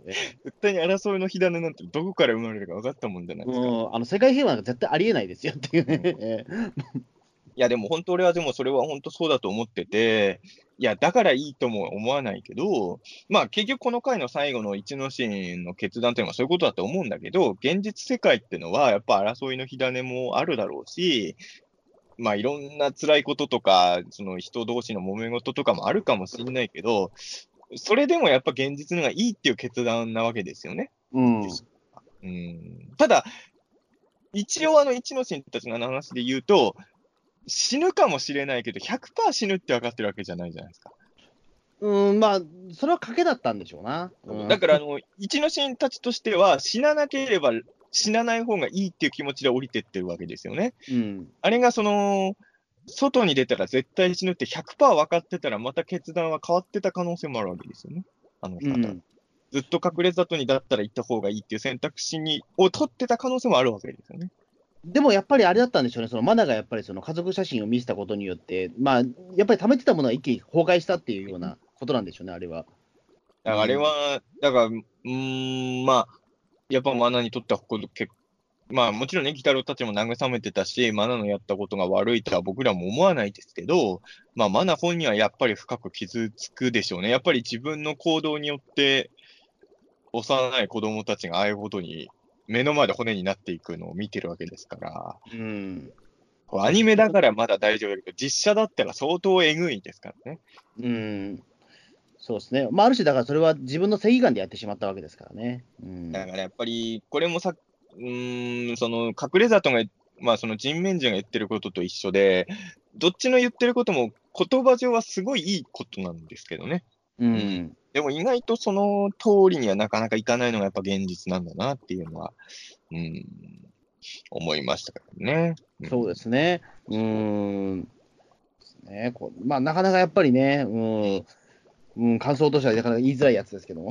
言いづらい、言いづ言いらいな。づらいというか、あれなんですよね。やっぱりだからちょっとこの話っていうのは、やっぱり見てもらいたいなっていうかね、まあ、多分この話ラジオ聞いてる人はみんな多分ね、66話を見てるとは思うんですけども、見てない人もいるんですよ。見てない人もいたとしたら、もうこれ 僕らの話の話よりも全然見てもらった方が早いですから、この話はいね。やそれは全然、どの回だってそうやねん、そんなの。そうですよ。えー特にでもこの回はやっぱり、ね、要はあれでしょ、穂積君が言いたいことは、そのこの回って、その僕らがああだこうだ言わなくても、言いたいことってのはもう全部作中で言ってるからって意味でしょ？そうそうそう。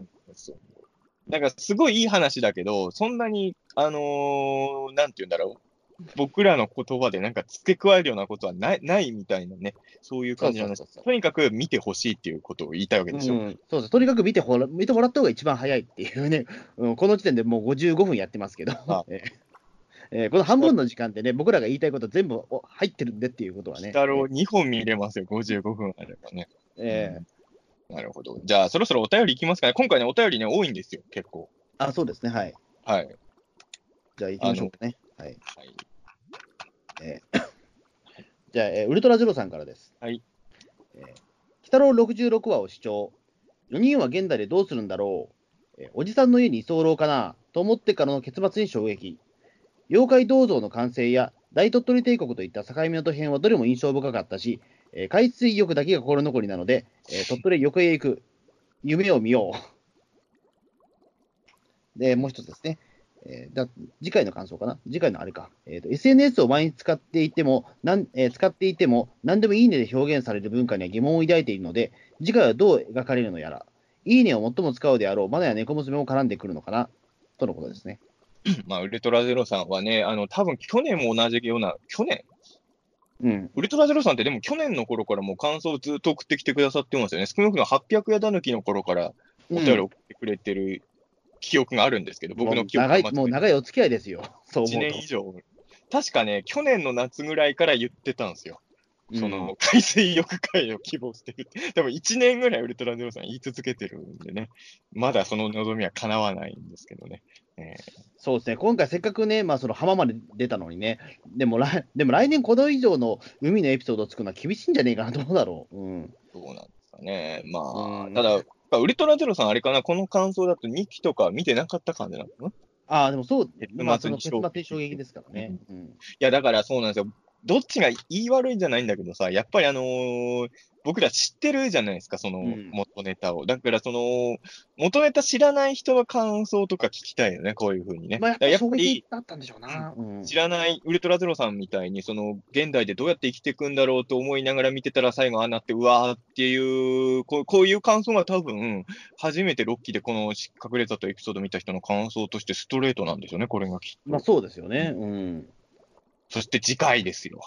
次回ね。これさ、まずエンド、エンディングの歌流れてるじゃないですか。うん。その時にね、確かね、なんだっけ、いいつもなんかちょっと煽りみたいなの出てるでしょ、歌の間に。うん、なんか、次回予告的なやつかね。で次回、妖怪じゃない何かが登場みたいなのが確か出てたんですよ。なもう全然分かんなかったしね、あれね。うん。何のことだろうと思ったら、で、予告を見たらさらになんだか分からなくなったっていうね。うん。ちょっとなんだか分からなくなったまま1週間迎えようとしてるんですけど。えー、SNS 中毒 VS 縄文人ですよ。これ、ロッキー鬼太郎のサブタイトルの中でも屈指のインパクトを起こりますよね。そうですね。あのー、俺もついリツイートしちゃったんだけど、なんか、次回の鬼太郎がすごそうっていうツイ文字だけで、あの、タイトルのあの SNS 中毒 VS 縄文人の画像をツイートしてるだけのやつが何万リツイートもされてて、そうそうそうそう。うん、多分あのー毎週熱心に鬼太郎を見てる人じゃない人のところにも、ちょっとこの来週の鬼太郎やばそうっていうのはもう、口コミで広まってるんでしょうね、今どんどん。まあそうでしょうね。うん。普通に考えたら、いや、何をもって戦うか知んないけど、縄文人が勝つと思いますけどね。え、なん、まあ、本当何をもってすそうそうそう。あの、マジで。殴り合いだとしたら、縄文人が勝つでしょ。いや、そりゃそう。だって SNS 中毒は人間じゃないんだから、その中毒なんだから、それ。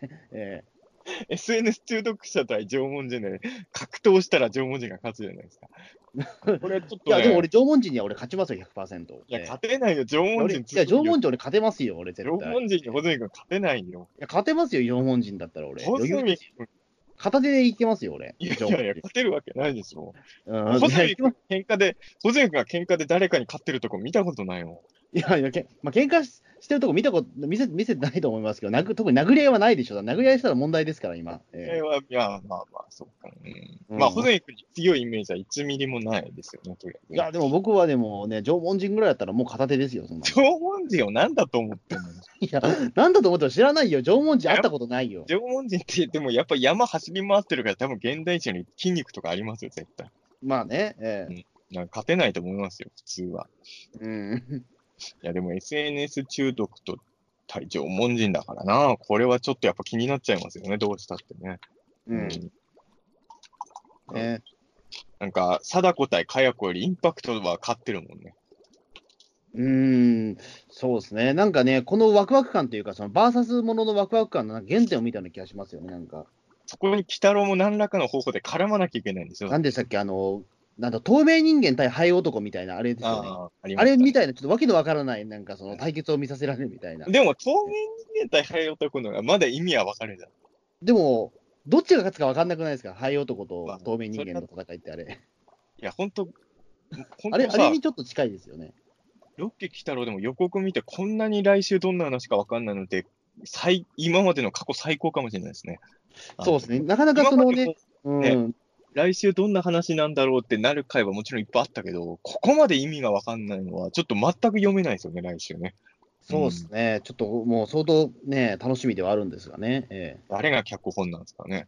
全然。まあでも、ここマジで、でも、ここ最近はね、長谷川圭一さんとね、その井上彦さんの交代交代やってて、でもなんか、タイトルからして井上さんの気がしてならないんだけど。俺は、俺はこれは着替えもんさんあたりが怪しいなって思ってる。うーん、そうですよね。怪しいって言い方もあれだけど、でも、そうですよね。うん。まあちょっと楽しみですね。えー、じゃあ次のお便りお願いします。そうですね。えー、次、コニャンさんですね。はい。えー、北郎66話は ,6 話は直前2期の隠れ里会も DVD 見ましたと。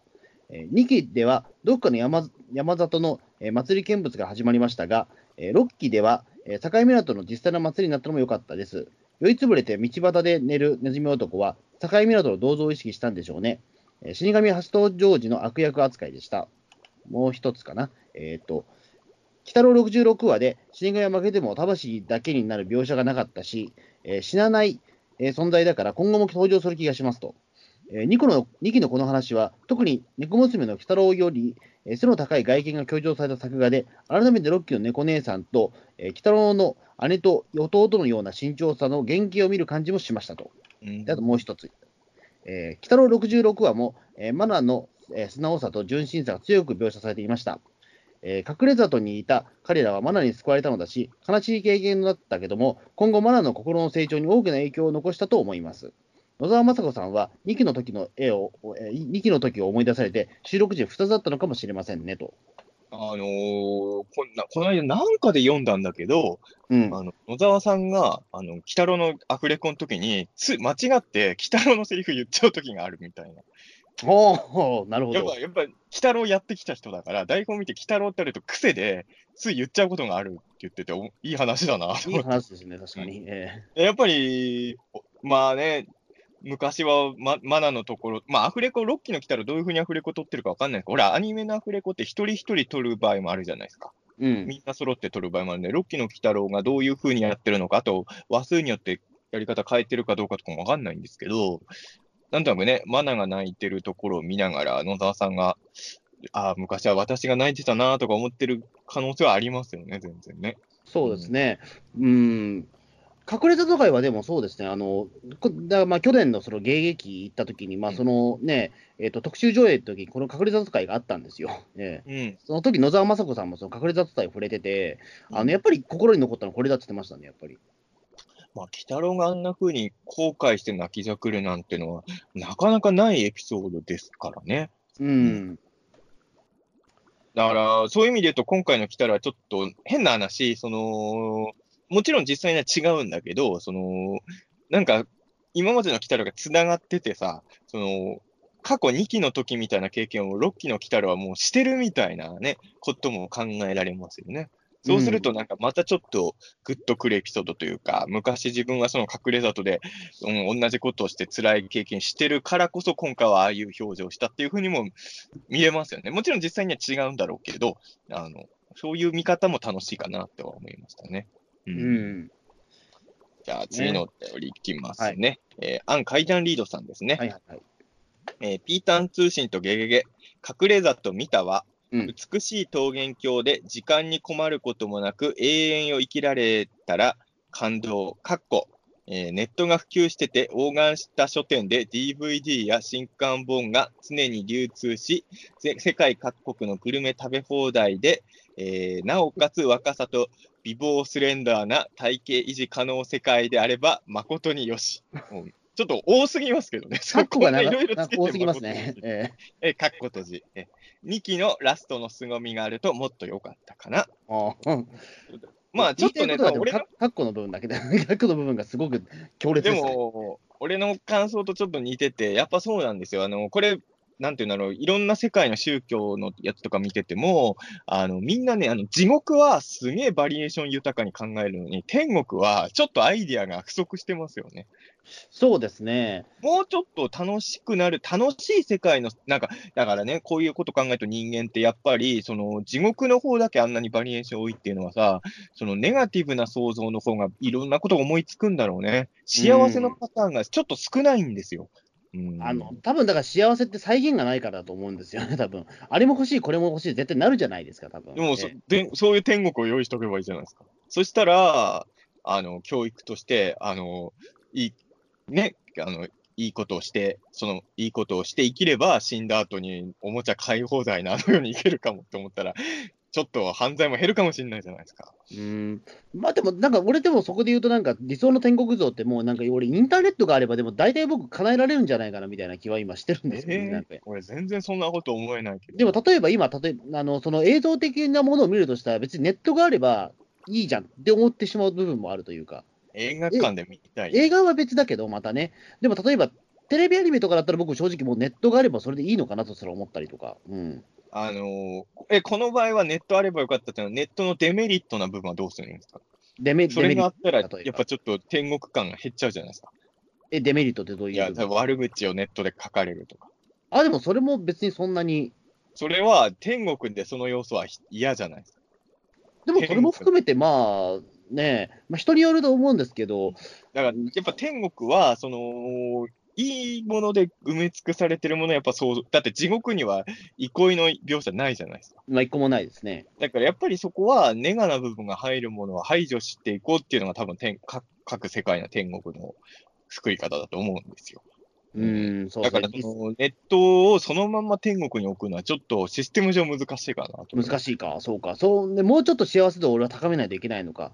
もっと欲求を出さないといけないのか、というか、ネットがあるだけで天国だと思えるなら、ほずかは幸せなやつだなと思う。いや、正直でもそう、うん、なんか俺そ、そんな気はしますけど、仕事しなくてネットばっかりやってるら幸せかなとすら最近思ってます。満もないじゃないですか、この世界に。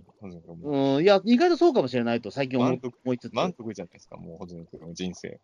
いや、言ってしまうと、だから僕、あのね、昭和の歴史とかずっとやってる人ですけど、今が一番しああの充実してると思ってますから、やっぱり。現代最強だと思ってますから。時代時代としての話でしょ、それは時。代としてというか、あのいや、人間としても僕、今が最強だと思ってます。えどういう意味ですか、それは。ええつまり、だから、えっ、と、もっと分かりやすく言うと、うんえっ、と、今日の俺より明日の俺の方が強いと思ってます、本気で。なんか少年漫画みたいなこと言ってますね。あの、僕、昨日の俺は、昨日の俺が例えば喧嘩を打ってきたとしたら、今日の俺は絶対勝てるんですよ。うんなぜかというと日々念の日々人間は進化してるからなんですよ。昨日と今日の穂積君の対決は知らないけど、今の穂積君は5年前の穂積君より弱いですよ。そうかなもう体力落ちてますから。そうかなでも、俺でも勝てるような気が5します年。前の穂積君の方が強いから。そうかなよ。とわかんない。これは戦闘の話じゃないけど、10年前の穂積君のが、今の穂積君より好感度高かったから。ああ、そういうことか。いや、それは中澤、中澤杯の戦いでしょ、それは。いやうん、別に俺杯だけじゃない、俺杯だけじゃないです。そうそう。だから、やっぱり今のが完璧っていうのは、みんよく映画監督が言うじゃないですか。うん、ネクストワンっていうやつでしょ。自分の最高傑作っていうのは今作ってる作品だってみんな言うじゃないですか。うん。でもファンからしたら、いや違うよってなるじゃないですか。まあね。申しうん申し訳ないけど、そうじゃないよってなる。これ、まあ気持ちとしてはね、今自分が作ってるものが一番いいと思わなきゃやってらんないし、そういう気持ちでいるべきだとは思うんだけど、これもやっぱさっき言った隠れ里っていうか、あの、マナー、うんマナーとかあの人面獣の理想が現実に勝てないこともあるっていうのと一緒なんだけど、悲しいかな、そうはならないことも多いわけうです。ん、まあそうなんです。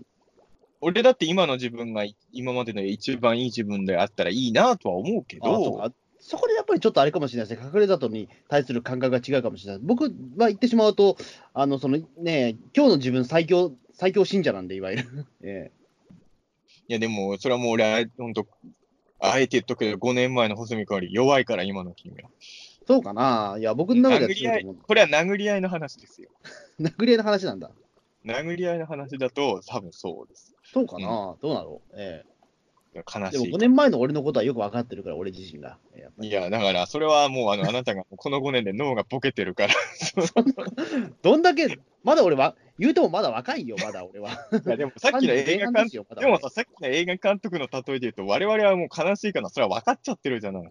うんやっぱり、次の作品が最高傑作って言ってる監督の作品が本当そうだったことって、ほぼないじゃないですか。これ、本当悲しい話だけど。うーん、まあね、なんかチャップリンはよくネク次の作だいね、なんか最高傑作なんですよ、ネクストワンダーっつったっていうね、伝説もあるぐらいだけど。うんいやあの、気持ちとしてはそういう気持ちでいなきゃいけないと思うし、穂積君の今の自分が最強っていう考え方自体は、多分いい考え方なんですよ。うん、でも、いい考え方だと思いながらも、現実はそうじゃないぜって一応俺は言っといたっていう。まあね、まあ、まあそうかもしれないけど、ね、今のあなた、5年前のあなたより弱いぜってね。何があったんだ、俺、その5年間に、本当に。俺、5年間の 5年で体力落ちてる。言っとあれあなた今いくつでしたっけ？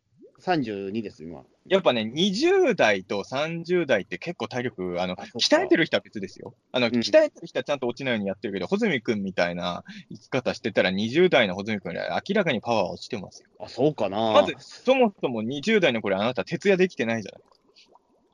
え、徹夜できてない？いや、え20代の頃と？うん。あ、でも、どう、いや、でも、変わんないっすよ、正直でも。いやこれはもうあなたが自己暗示してるだけですよ。あ、でも確かにね、20代前半とかに比べると確かに徹夜できなくなってるかもしれないです。うん、じゃあ、5年前は穂積君は認められないかもしれない。10年前の穂積君と戦ったら負けますよ。いや、でも10年前の俺はでもあバカでしたからね、正直。えいや、あなた今もバカやで。えいや、それを言ったら元も子もないけど、え 別に俺、穂積君と10年以上付き合ってるけど、この10年で賢くなったなとは全然感じてないですけどね。え いや、まあね、うん、まあ、些細な違いですけど、でも10年前よりはさすがにでもちょっっとだけ成長はしてるよなとは思いますよ、僕は。でも、戦闘に活かせるほどの知能は上がってないです。どうでしょうね。それは10年前の穂積君よりいい記事とか書けると思うけど、うん戦闘に生かすほどの、戦闘に生かせる頭脳って相当ですからね。うん。いや、だから、穂積君は10年前の穂積君にも負けるし、縄文人にも負けますよ。いや、縄文人はまあ右手で一発ですよ、そんな。俺、左手でもいいです。言っとくけど、縄文人めちゃくちゃ強いから、俺は、いや知らないって縄文人会ったことないから知らないってだか一応言っとくけど、俺は縄文人には多分勝てないですよ。ら。なんでその縄文人を強いと思うのかな。いや何で戦うかによるんですよ。一応っていうか、殴り合いの話を俺は知ってるからね。うん言っとくけど、縄文人に勝てるやつ、俺らの周りほとんどいないで。殴り合いした。いや、どうでしょう、でも、あのい夢夢郎さんとかも縄文人と戦ったらボコボコにされるで。や、それはボコボコにされ夢るでさんが、夢郎さんがパワーストーンで戦うけど、縄文人はその辺に落ちてる石で戦うで。そこちょっとリアルなんだな。そこちょっとなんか、ね、し虚実と事実がすごく混ざり合った感じになってるけど、えいや、だから、縄文人は強いんだって、殴り合いしたら。えいや、だからそれも本当にもう、キリがないけども、確かに、だから縄文人会ったことがない。いや、あなたが縄文人に片手で勝てるとか、わけわかんないこと言うだから、片だどうか縄文人弱いもんだって。これやべえな、俺さ、まだ来週の話どんな話かわかんないんだけどさ、感想会がさ、すんげえ低レベルな感想になる予感もしなくもないですよね、この縄文人トークをいや、もう大丈夫、もう十分、十分低レベルな争いしてますから。え えいや、こ ね、れ、こんなだってすごくだってね、しんみりさん話だって、なんでこんなわわけのわかんない話をしてるんだって話来週の感想会のか、来週の感想会がこんな感じでずっと続いちゃったらどうしようと思いますよね。俺は縄文人に勝てるぜとか、いや、勝てねえなって延々言ってる感想会だったら怖いですよね、来週ね。ね、本当にだから今回でね、この隠れ里の話を聞いて泣いた人は、僕らの今やりてどう思ってるんだろうっていうね。ええ今、今、来週の予告の話です。まあそうですね。えじゃあ、次のお便り。えはい。えっ、と、次、塗り壁アートさんで大丈夫ですかね。はい。えっ、と、隠れ里会主張。2期ではネズミ男の目の前で子供が溶けて白骨化したりと、ホラー味が強かったですが、今回は感動成分が強かったですね。えー幼い子供が骨になるのはなかなかショッキングですが、この話が再びアニメ化されて嬉しかったですと。えー死神もなかなか強敵で今後も登場してほしいです。もう一丁。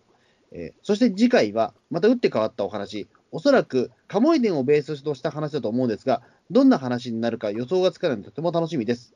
カモイと。はい。なるほど。俺ら全然分かってなかったけど、カモイ伝を元ネタにしてるっていうのは塗り壁アートさんの、これ、これは推測ですかね？おそらくって言ってるから。でも、多分カモイ伝ですよね。でも、あのでなでもシルエットしかなかったですよね。でもあれ、うん、ほぼほぼ。カモイ伝か。いや、一応さ、あのーうん水木先生って、まあ、縄文時代的な話で言うと、まあ、今回は多分その、話的に違うんだろうけど、例えば原始さんみたいなのもあるし、うんあとそれこそ縄文少年、ヨギとかもあるわけじゃないですか。うん。どうしますよ、ヨギ初アニメ化だったら来週。まさか う、んなな投げますね、そっちね。ええヨギが初アニメ化ですよ、いきなり。うん、確かに、この間のほら、水木先生の原画展でも、ヨギは妙に押されてたじゃないあ、そうそうそうそう。うん。あれ、伏線かもしんないですよ。でも、多分カモイ伝なんだろうね。多分ね。うんいろいろおそらくヨギではなく、なるほどね。カモイ伝ね。うんうん。ととはいえ、うん、アレンジも相当しないとあのタイトルにはいかないですからね。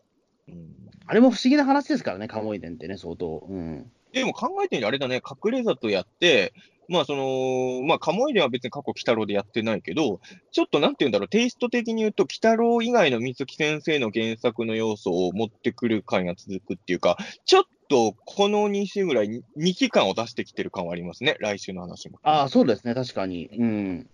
ちょっとそこは、うーん、まあね、来週の話見ない、見ないで喋ってるんで、まあね、そえんなことはないかもしれないんですけど、ちょっとなんか、今週来週でちょっと、六期鬼太郎の中における二期度の高さを濃くしてる感じなのかなっていうのは。えうん。思いますね。じゃあ、次のお便り行きましょうか。はい。えー、ゆうすけさんですね。はい。北郎66話視聴。40年ぶりにアニメ化される好きなエピソードの隠れ里で、えー期待半分、不安半分でしたが、6期らしい解釈で良かったです。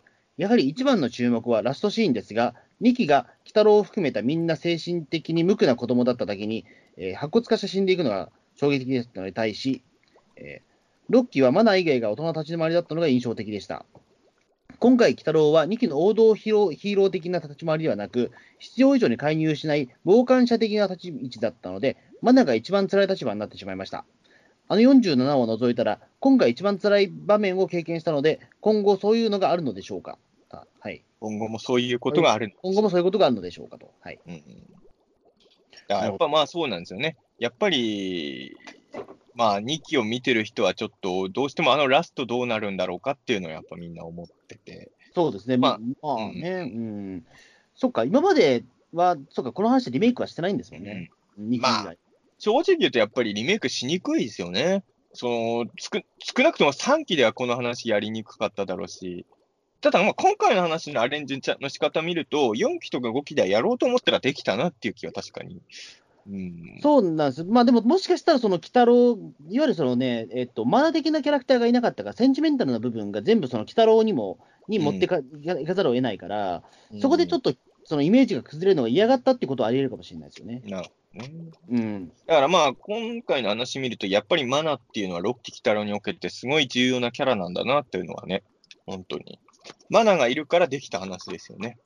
そうですね。マナがいるから、やっぱりそのね、えっと、現代とその江戸時代のの部分がよりね、あの強調されたというか。あのー、鬼太郎は結局スマホとか使うキャラじゃないじゃないですか。うん。だからロッキーでも鬼太郎が行っちゃったらそこ使えないし、かといって猫姉さんにやらせると全然話として多分意味が変わってきちゃうから、ねまあマナがやるしかないよね、この話はね。うん、だ2期の話ってあれですもんね、ほとんど、その、鬼太郎は、なその、妖怪とかじゃなくても、全然子供の一人として言ってるようなもんですもんね、あれって、そうそうほぼほぼ。うん。妖怪云々関係なく、子供の、無垢な子供の一人として、あそこに、い隠れ里にはさ、えーと、連れてかれたみたいな話だったかな。そう考えると、まあ分かってはいたけど、やっぱロッキー来たろって1期2期の頃とはだいぶ性格が違うよね。やっぱね。うん。うん。まあ、ということで、えーここまでが、えー今週の鬼太郎の感想、皆さんの感想なんですが、はいここからは、ピー。タン通信へのね、感想がね、今回いろいろ、おう結構ね、先週のピータン通信を聞いて多分皆さん思うことがいろいろあったんだと思うので、なるほど。えーじゃあ、紹介していきましょうかね。はい。えー大場さんからです。えー第149回拝聴えー第6期鬼太郎はシリアスとギャグの差が本当にすごいけど、今回は爆笑の連続でした。境港にはまた行こうと思っていますが、銀ちも笑ってしまいそうです。かっこ笑い。うんああの、あの大場さんはね、えっ、と、境港も行かれてる。去年、ええ去年もお便りいただそうそうきましたそう。おはじおはおはがきいただきましたね。で、多分こん今度は境港に行ったら、今まではね、興奮とワクワク感みたいな感じなんですけど、現地でも笑ってしまいそうになってね。うん。そうですね。でもまあ、でも今回のお話を見たらね、やっぱりその弓ヶ浜で、まあちょっとしんみりしちゃいますよね、やっぱりね。うんまあ、あとは、底なし沼近くにあったらどうしようね、こうね、怖いっていうと。思いますよね。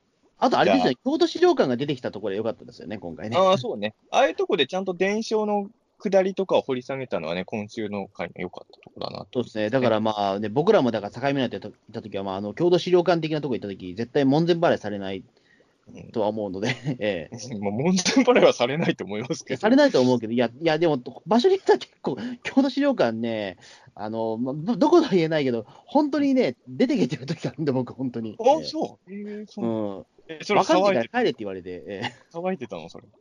いや、騒いでたわけじゃないですけど、いや、僕がその本当に、あの、誰も、なんかその、知らない人、なんかその、地元に残ってる本当に小さな事件をあを探したときに、あの、わかんないから帰れって言われたことありますね。えーまあ、どことは絶対言えないやつですけど、えじゃあ、次のお便りお願いします。えはい、えー、鳩の餌箱さんですね。えー今回のピータン通信を聞いて、当時あまり一生懸命読んでいなかった、新編芸術の鬼太郎を改めて読み直してみようと思いましたよ。とはい。はいよかったです。こういうの嬉しいですね。そうですね。うん。意外とでもね、多いんでね、まあ、穂積君もまだ、てか、穂積君は今も新編逆にの来たら読んでないんですもんね、確か。あの、ほとんど読めてないです。うん。あの、正読んだけど。直、その、うん水木漫画好きな人でも、新編激励の鬼太郎は読んでないか、もしくは読んだとしても、一回読んだぐらいで、全然再読してない人とかがすごい多分多い作品だと正直思うので、うん。まあ、いや、僕もね、一番好きな鬼太郎の漫画どの辺だっていうは、まあ、ゲゲゲで言うんなら、やっぱその、初期のマガジン版とかがもちろん一番好きなんですけど、ただまあ、新編ゲゲゲの鬼太郎も全然面白いとは思うんでね、なんかこう今回、特に6期は新編ゲゲゲの鬼太郎のエピソードかなりアニメ化してるんで、まあ、これを機会にちょっとその辺の作品もね、あの、また皆さん注目していただければとね。うんまあ、とはいっても、新編芸能鬼太郎は、今だからその、なんでしたっけ、今ちょっと鬼太郎の単行本って、まあ、あの講談社が出してるけど、でも多分新編は入ってなかったんじゃないかな、まだ。まあ、大体まあ、でも前週があるからね。まあ、水木選手はあるけど、でも、まあ、言ってしまうと水木選手高いじゃないですか、やっぱり。一冊でも1000円ぐらいす新。編だけの缶だけ買おうと思ったら、まあ、コンパクトにまとまってていいんじゃないですか？まあ、そうですね。うん。まあ、だからちょっと実は、あの、新編、今か読読みづらいのかもしれないですけどね、今ね。あとあれだね、前週じゃなかったら、あれ、俺いつも出版社の名前忘れちゃうんだけど、中央公論社だっけ？合ってる？ああの、え、あの、僕らが一番なじ、慣れ親しんだあれですか？まあ、ちくま文庫の次にあ、じゃあ、買ったちくまじゃないか。ああ、あっちか、はいはいはい。公論社だっけ？なんかでっかい大きめの出してるとこあるじゃないですか。あれで、あれの後半の4と5を買えば、新編は全部確か入ってるはず。あ、そうですか。でも、あれもでも、見なくないですあ、か今はもうあれないのか今もうないですよ俺は、俺が最初に新編読んだのは、あの全部読んだのは、あの、あの出版社のやつでですよ、最初は。あの、ぶ、ぶ、分厚いやつですか、目のすごい。あの、要は、新編がちょっと地味になっちゃってる理由っていうのは、あの、まあ、あくまで僕の世代の感想で言うと、ちくま文庫に入ってなかったっていうのが俺にそとってはですよ。で、で、あとに入ったら僕も100%読んでるんですよ。うんうん後にその、すいませんね、出版社の名前があやふやな、あの、多分中央公論新社ですよね。うん。治療コロン新社だっけ？あの、カッパの三平は俺、ちくまじゃなくて、あそっちで買ったのも最初。なぜかっていうと、あの、横、あの、本の宣伝のところに、あの、文庫版には収録されていない夢のハム工場も載ってますよって書いてあったから、あ、じゃあもうそっち買うしかねえと思って、俺、夢のハム工場のためにちくまの方じゃなくて、そっちを買ったんですよ。あ、そうか。だから俺そ僕、その版をだからその知らないから、夢のハム工場を読んだら相当後です、僕。だから。俺はもう夢のハム工場が載ってるか当時はほとんどちくま文庫で揃えてたんだけど、三平だけは、ぶちくま文庫は、ちくま文庫のやつはね、だいぶ後になってから買い直したけど、あの、持ち運びに、あの、結構遅かったんですよ、買ったの。ハム工場があるかないかが結構左右するんですよ。そうですか。だだだそこで、まあ、僕は本当にちくましか知らなかったから、ね、うんハム工場は幻の作品だったんですよね。そんな幻では本当はないんだけどね。そうねまあ実はね、えーただやっぱちくまに乗ってないってのはでかかったですよ、やっぱり。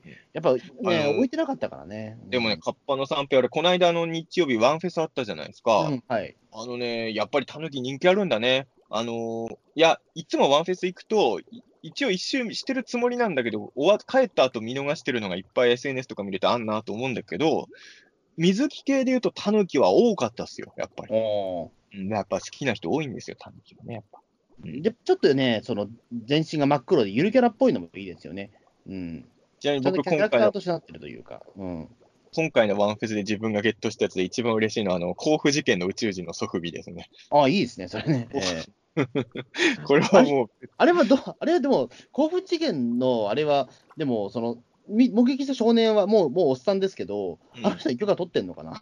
許可必要ないでしょ、そんなの。ないのかな？どうなんでしょう？えもしある場合は連絡した方がいいんじゃないですか？えそう一応わかる、わかるみたいですけどね、あの方ね。え でもそれ言ったらチョコベーダーのやつとかも多分あれね、もう目撃図とかは著作権えまあ、しょうがないしょ。かもう。だって、ええいや、目撃図ですよ。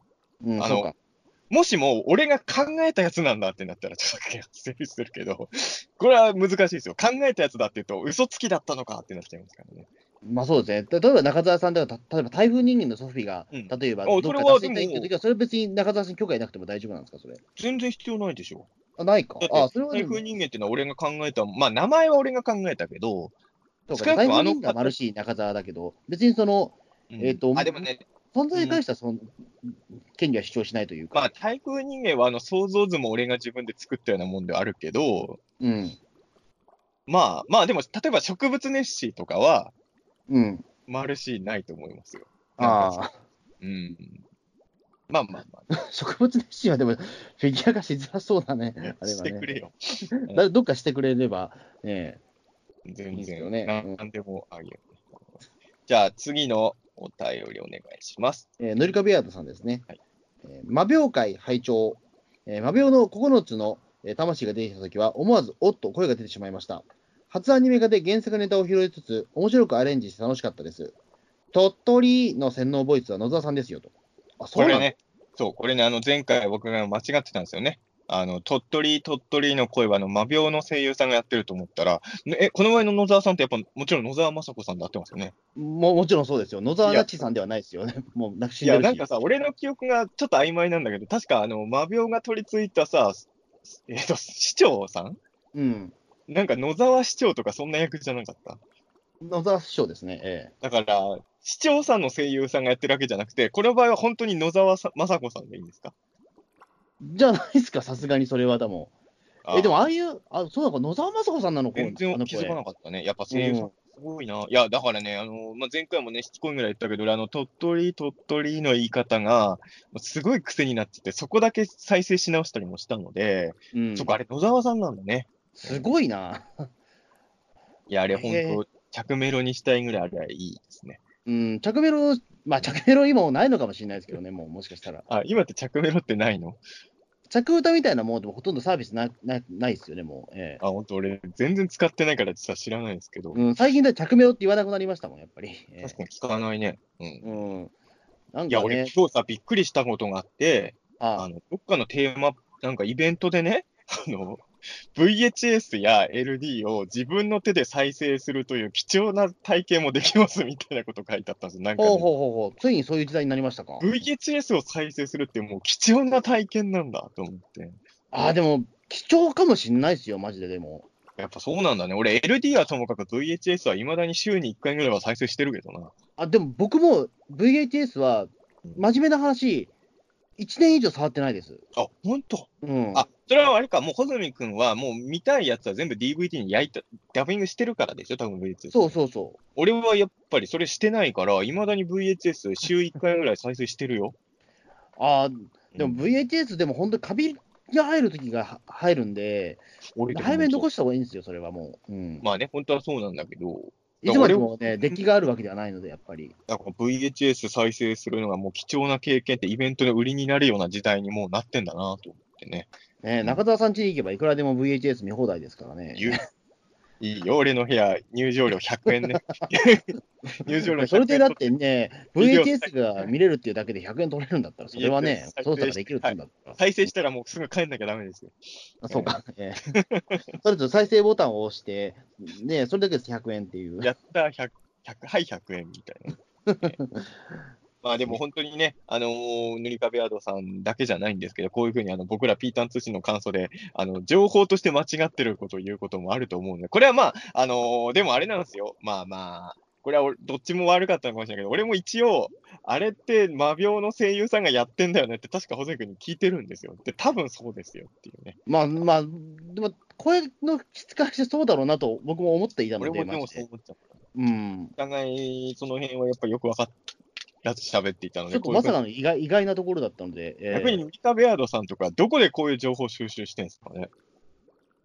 どうなんでしょう？アニメージュやっても中田さん読んでますもんね。でもアニメージ読んでるし、今月に関して言うと、あのニュータイプも読んでるよ。あの、あの別冊付録読んだよ。あ、そう、結構ね、あの、まあ、別に今話すことじゃないけど、あのニュータイプの別冊の北六付録は、結構いろんなこと言ってて、あの、僕らがピータン通信で言ってたようなことに対するアンサーじゃないけど、あ、うん作り手の人もやっぱこういうことは分かってやってんだっていうことも結構インタビューとかで答えられてるとこもあって、面白かったですよ。あの、要は、ピーターン通信で何度も言ってるけど、あの、まあ、ニュータイプの別冊録ってプロデューサーさんが答えられてるんですけど、うんあの、要はその、一回はタヌキに日本征服されたのに、その何週か後では、妖怪なんて信じないみたいになってるような世界観だっていうのは、やっぱりすごい意識してやってるというのを、ちゃんとインタビューで答えてて、その、いいわゆるシリーズ構成とかをカチカチに、その、世界観として、その、つながりをそんなカチカチにはやらない。かといって何でもありにする気はないけど、みたいな、そこはやっぱ狙ってやってるっていうのははっきり答えたりしてて、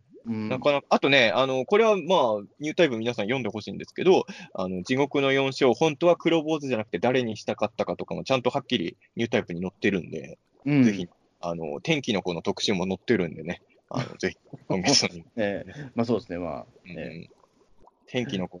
ピータン通信多分天気の子会はやるのかな？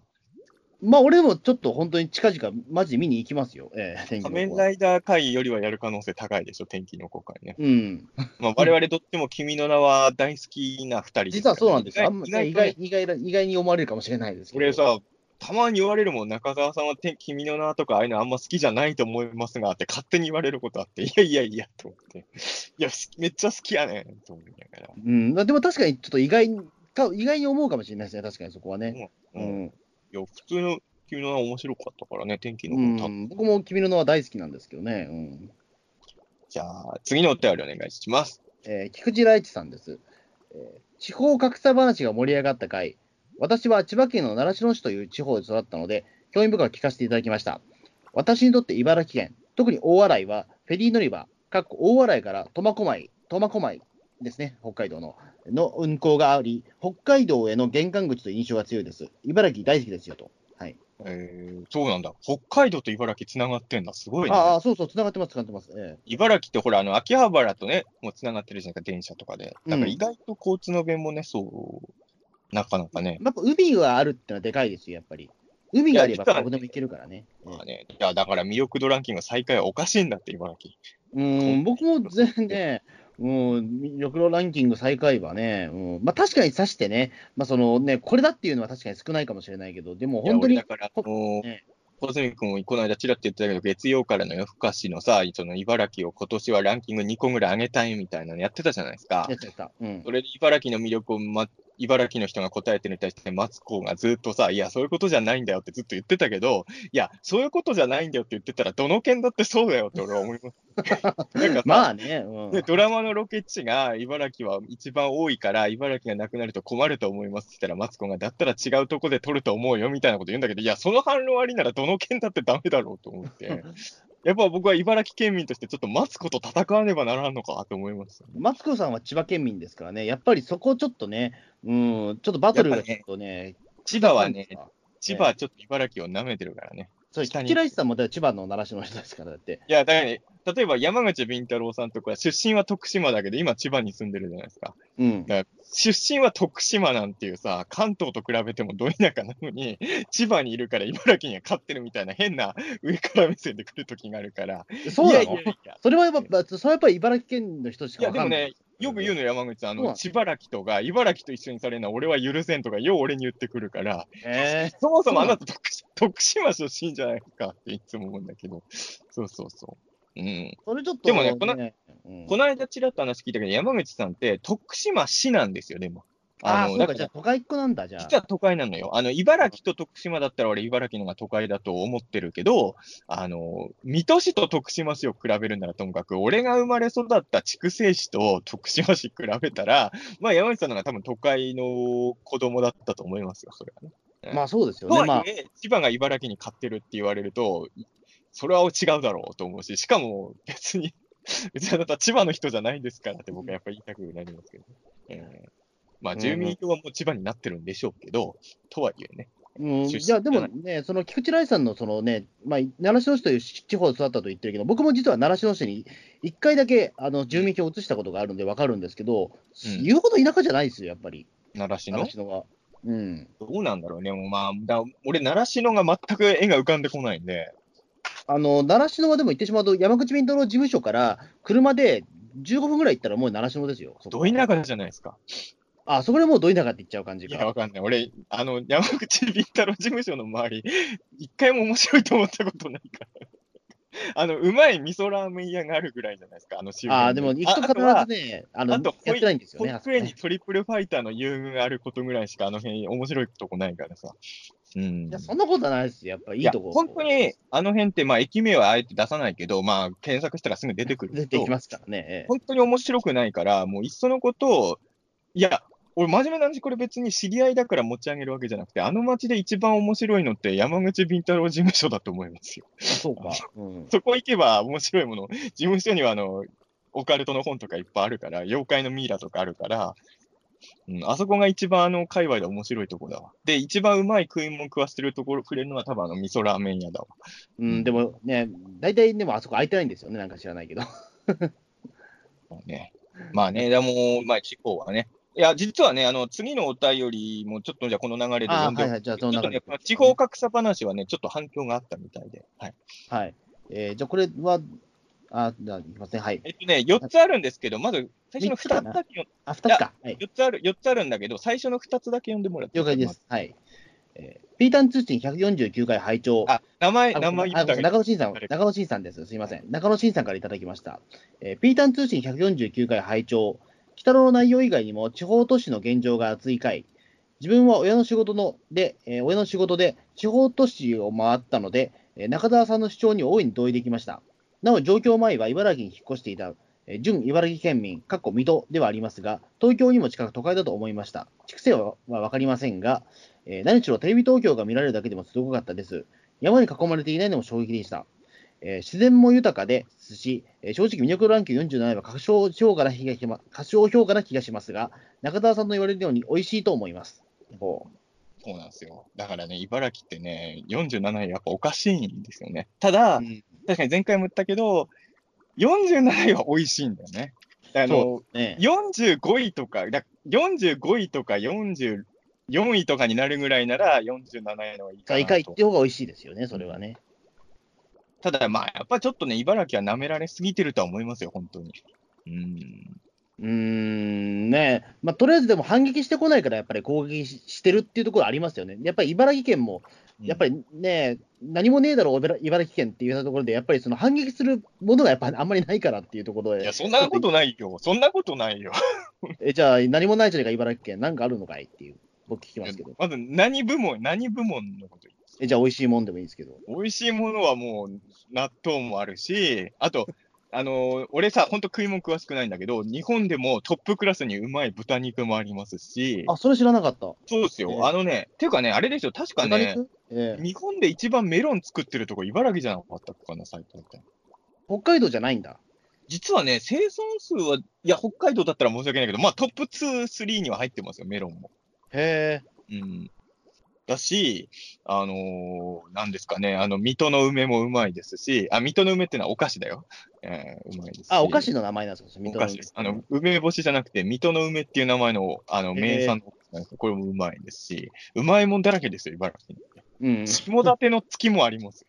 あ、下館の月は美味しいですね。でしょ？僕もあれ好き下なんです。館の月があるんだから、茨城のお菓子はなかなかの高レベルですよ。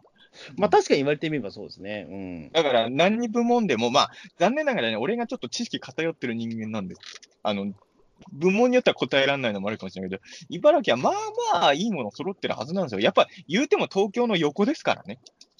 いや、だからそれこそ中野慎さんもおっしゃってる通り、あの東京も近く都会だと思いましたって言ってるぐらいだから、まあ全然そこは アクセスがいいっていう時点で、ねえ、そんなにね、地方格差を感じないんでしょ？言い忘れた。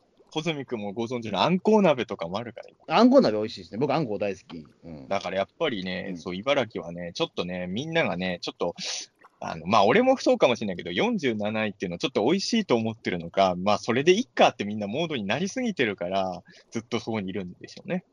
あそうねあの、本気で戦おうと思ったら、群馬とかには勝つと思うんですよ、正直。でも群馬サファリパークあるじゃないですか。いやいや、群馬俺一回行ったのよ。うん。びっくりしたもん。こんなに、いや、ぐごめんなさいね。ピーターン通信の群馬リスナーの方。いると思うけど、あの、群馬の県庁所在地、前橋？あの、前橋行ったんですよ。うん。えーまあ、やっぱ、あの、俺も水戸と比べるわけですね、こういう時はね。うんで、水戸と前橋比べた時に前橋は、うーん、なるほど、これは水戸の圧勝だなと思いました。うーん、まあ、まあ、僕、両方行ったことあるんですけど、前橋も僕、水戸も。うんまあ、確かにね、映画館があるのは水戸だったかな、確かに。うん、だって水戸の映画館は 4DX とかも確かついてるはずですからね。まあ、本当にね。もあるし、そう。えー確かにまあ駅前は水戸の方があれだけど、まあでも、暮らしやすさ言ったら意外と群馬も、前橋も悪くないっすよ、でも。うんそうかな。うん、意外と僕、前橋も好きですけど、山もあいい感じに山もあるんですよね。うん。まあちょっとね、確かにだから、その開放感っていうところで、水戸の方がやっぱり海に近いっていうのはあるから、あの、開放感はあるんだけども、水戸の美術館もあるしね。うん。いや、だからちょっとね、茨城はそろそろ頑張りたいなとは思いますけどね。まあそうですね。まあでも本当にまあアクセスがいいっていうのはでも本当にね、うん、まあ、でも群馬も含めて、やっぱ関東は、実際にはやっぱ恵まれてると思いますよ、本当に。うん、関東がね、やっぱり、なんていうかね、真ん中にやっぱすごい、さっきの身分の話じゃないんだけど、武士がいるから、その周りはなんかちょっと、卑下しちゃうみたいな部分があって、東京がいるからみんな卑下してるだけで、やっぱ関東は本当は全部すごいですよ。うん、うん、と俺は思いますけどね。まあ、ということでね、あの前回のピーターンツではこういうちょっと地方話に対してのね、反応であって、あの普段あの投稿しない方もちょっとここに反応した方が結構おられた。ねまあやっぱりそれぞれ言いたいことはやっぱあるでしょうからね、それぞれやっぱり。で、中野慎さん、ちょっとね、もう2つあるんですけど、これちょっとね、あの前回の話にちょっと関わってる。はい。ぜひ。えー中野慎さんからもう2つですね。えー149回で、鬼太郎感想会を先にというのは自分です。最初は普通に聞いていましたが、どうしても鬼太郎が見られない状況になり、やむなく感想を先に、そのうちこのスタイルが定着しました。この場合、お二人の感想を得た印象との違いや、公開色できるように納得しながら、えー番組の感想を送ってくださっているリスナーさんの深い考察やデータなどもとても参考になります。そこまで聞いても実際に見ると違った印象を持てるのが、ロッキー北のすごいところだと思います。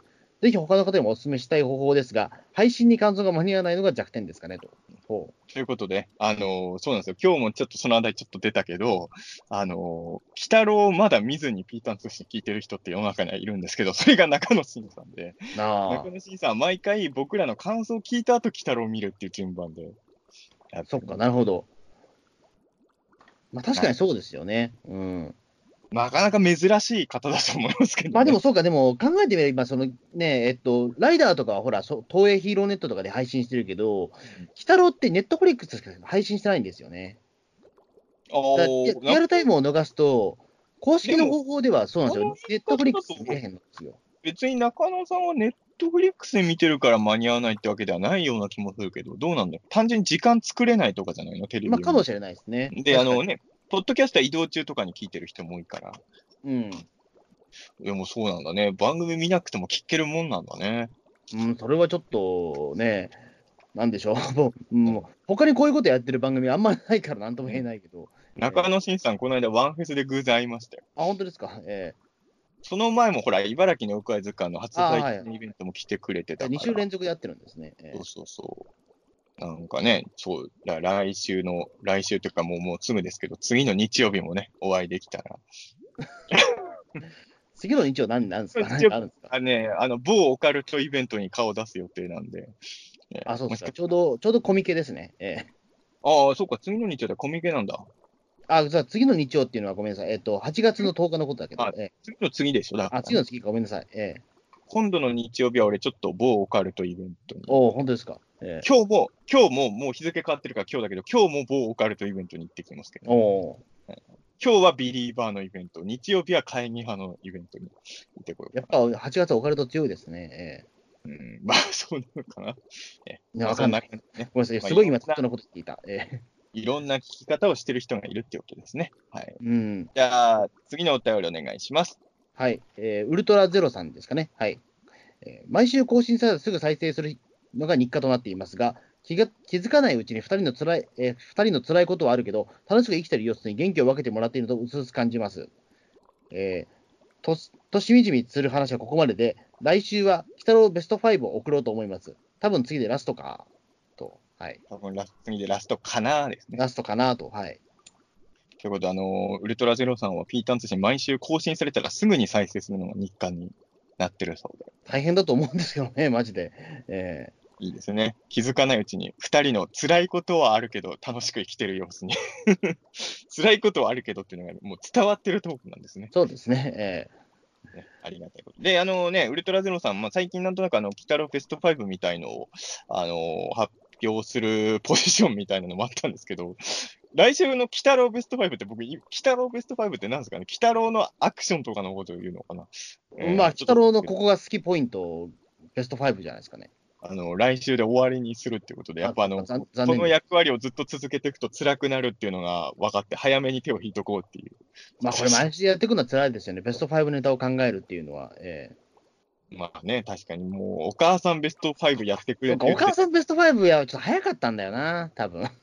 でも違うね。だウルトラゼロさんが初期の段階で塗り壁の名台詞ベスト5。あ、そうかそうか、そこが、そこからおかしくなっちゃったそれはウルトラゼロさんが自分からやり出したことですから、そしたら、まあ、塗り壁いっちゃったら、もう次はもうね、うん変化球投げ投げていくしかないですよね。最後はメジャーな鬼太郎で終わらせるっていうね、えーそういうことなんだと思います。ということでね、来週のウルトラゼロさんの鬼太郎ベスト5を僕は楽しみに、えーそうです。ね。ええはい頑張ってくでださい。ちょっとね、あのーえここでね、ちょっと最後にちょっとこの話をちょっとしたいなと思ってるんですけれど、ここ、あの、今回読み上げるお便りはこれで全部なんですけど、あの、一応ね、なん、結構前のピーターン通じでも言ってるんですけど、あの、お便りってあの、毎回別に全部読んでるわけではないんですけど、えうん。あの、まあ、基本的には、あの、特にたくさん投稿していただいてる方は、その、やっぱ、一個は読みたいなっていうのはあるんで、ですけど、あの、特にたくさん投稿があった場合は、ちょっとね、時間の関係とか、あと、まあ、そもそも皆さん感想結構被ってるのもあるので、まあ、ちょっと選ばせてもらってるんですけれど、実は、あの、前回と今回で意図的にっていうか、一応、穂積君とこれどうするっていう話し合いもしたんですけど、意図的に読まなかったお便りがあって、それがちょっとまあ、まあ、いわゆるあの、まあね、この間起きてしまったの、京アニの事件あったじゃないですか。ああ、はいはいはい。やっぱ大きい事件だし、その、もちろん、鬼太郎は京アニの作品じゃないけど、まあアニメですし、やっぱりアニメ作品について考えるときに、どうしたって頭はよぎるじゃないですか。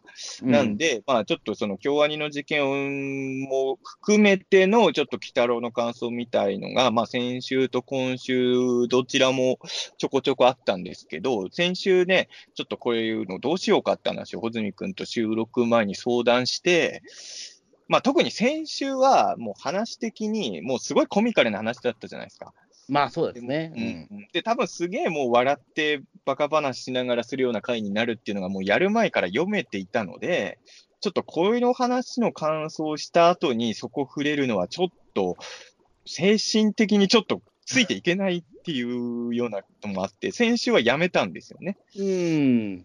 で、まあ、今週もちょっとお便りとしては読まなかったんですけど、一応その、まあ、僕も穂積君もちょっとこの件に関して言うと、もちろん思うことはいっぱいあるんですけれど、今の時点でなんていうのかな、その、こういうふうに思ってますって、もう、整理して言うことも正直きついっていうか、難しいと思ってるぐらい、なんで感じなんですよね、僕らの。まあそうですね。いや、まあ、ものすごく傷ついたかっていうと、まあ、もちろんそのひ、ね、遺族の方とかね、その被害者の方がいらっしゃるから、もちろんその意義ではないのは確かなんだけど。も、ただ、それで僕らが何かできるかっていうと、何がやっぱりできるわけではないし、これ何か感想することで誰が救われる人がいるかっていうと、僕、そうじゃないともやっぱ思うので。あの、まあ別に僕はトークなんてのは救うためにやるもんじゃないと思ってるし、とは言ってもね、うん。僕らもそれで何か救われるかっていうと、そうじゃない気もするしっていうかね、うん話すこと正直言うとね、本当に僕は今現状で言うと、これに、事件に関して、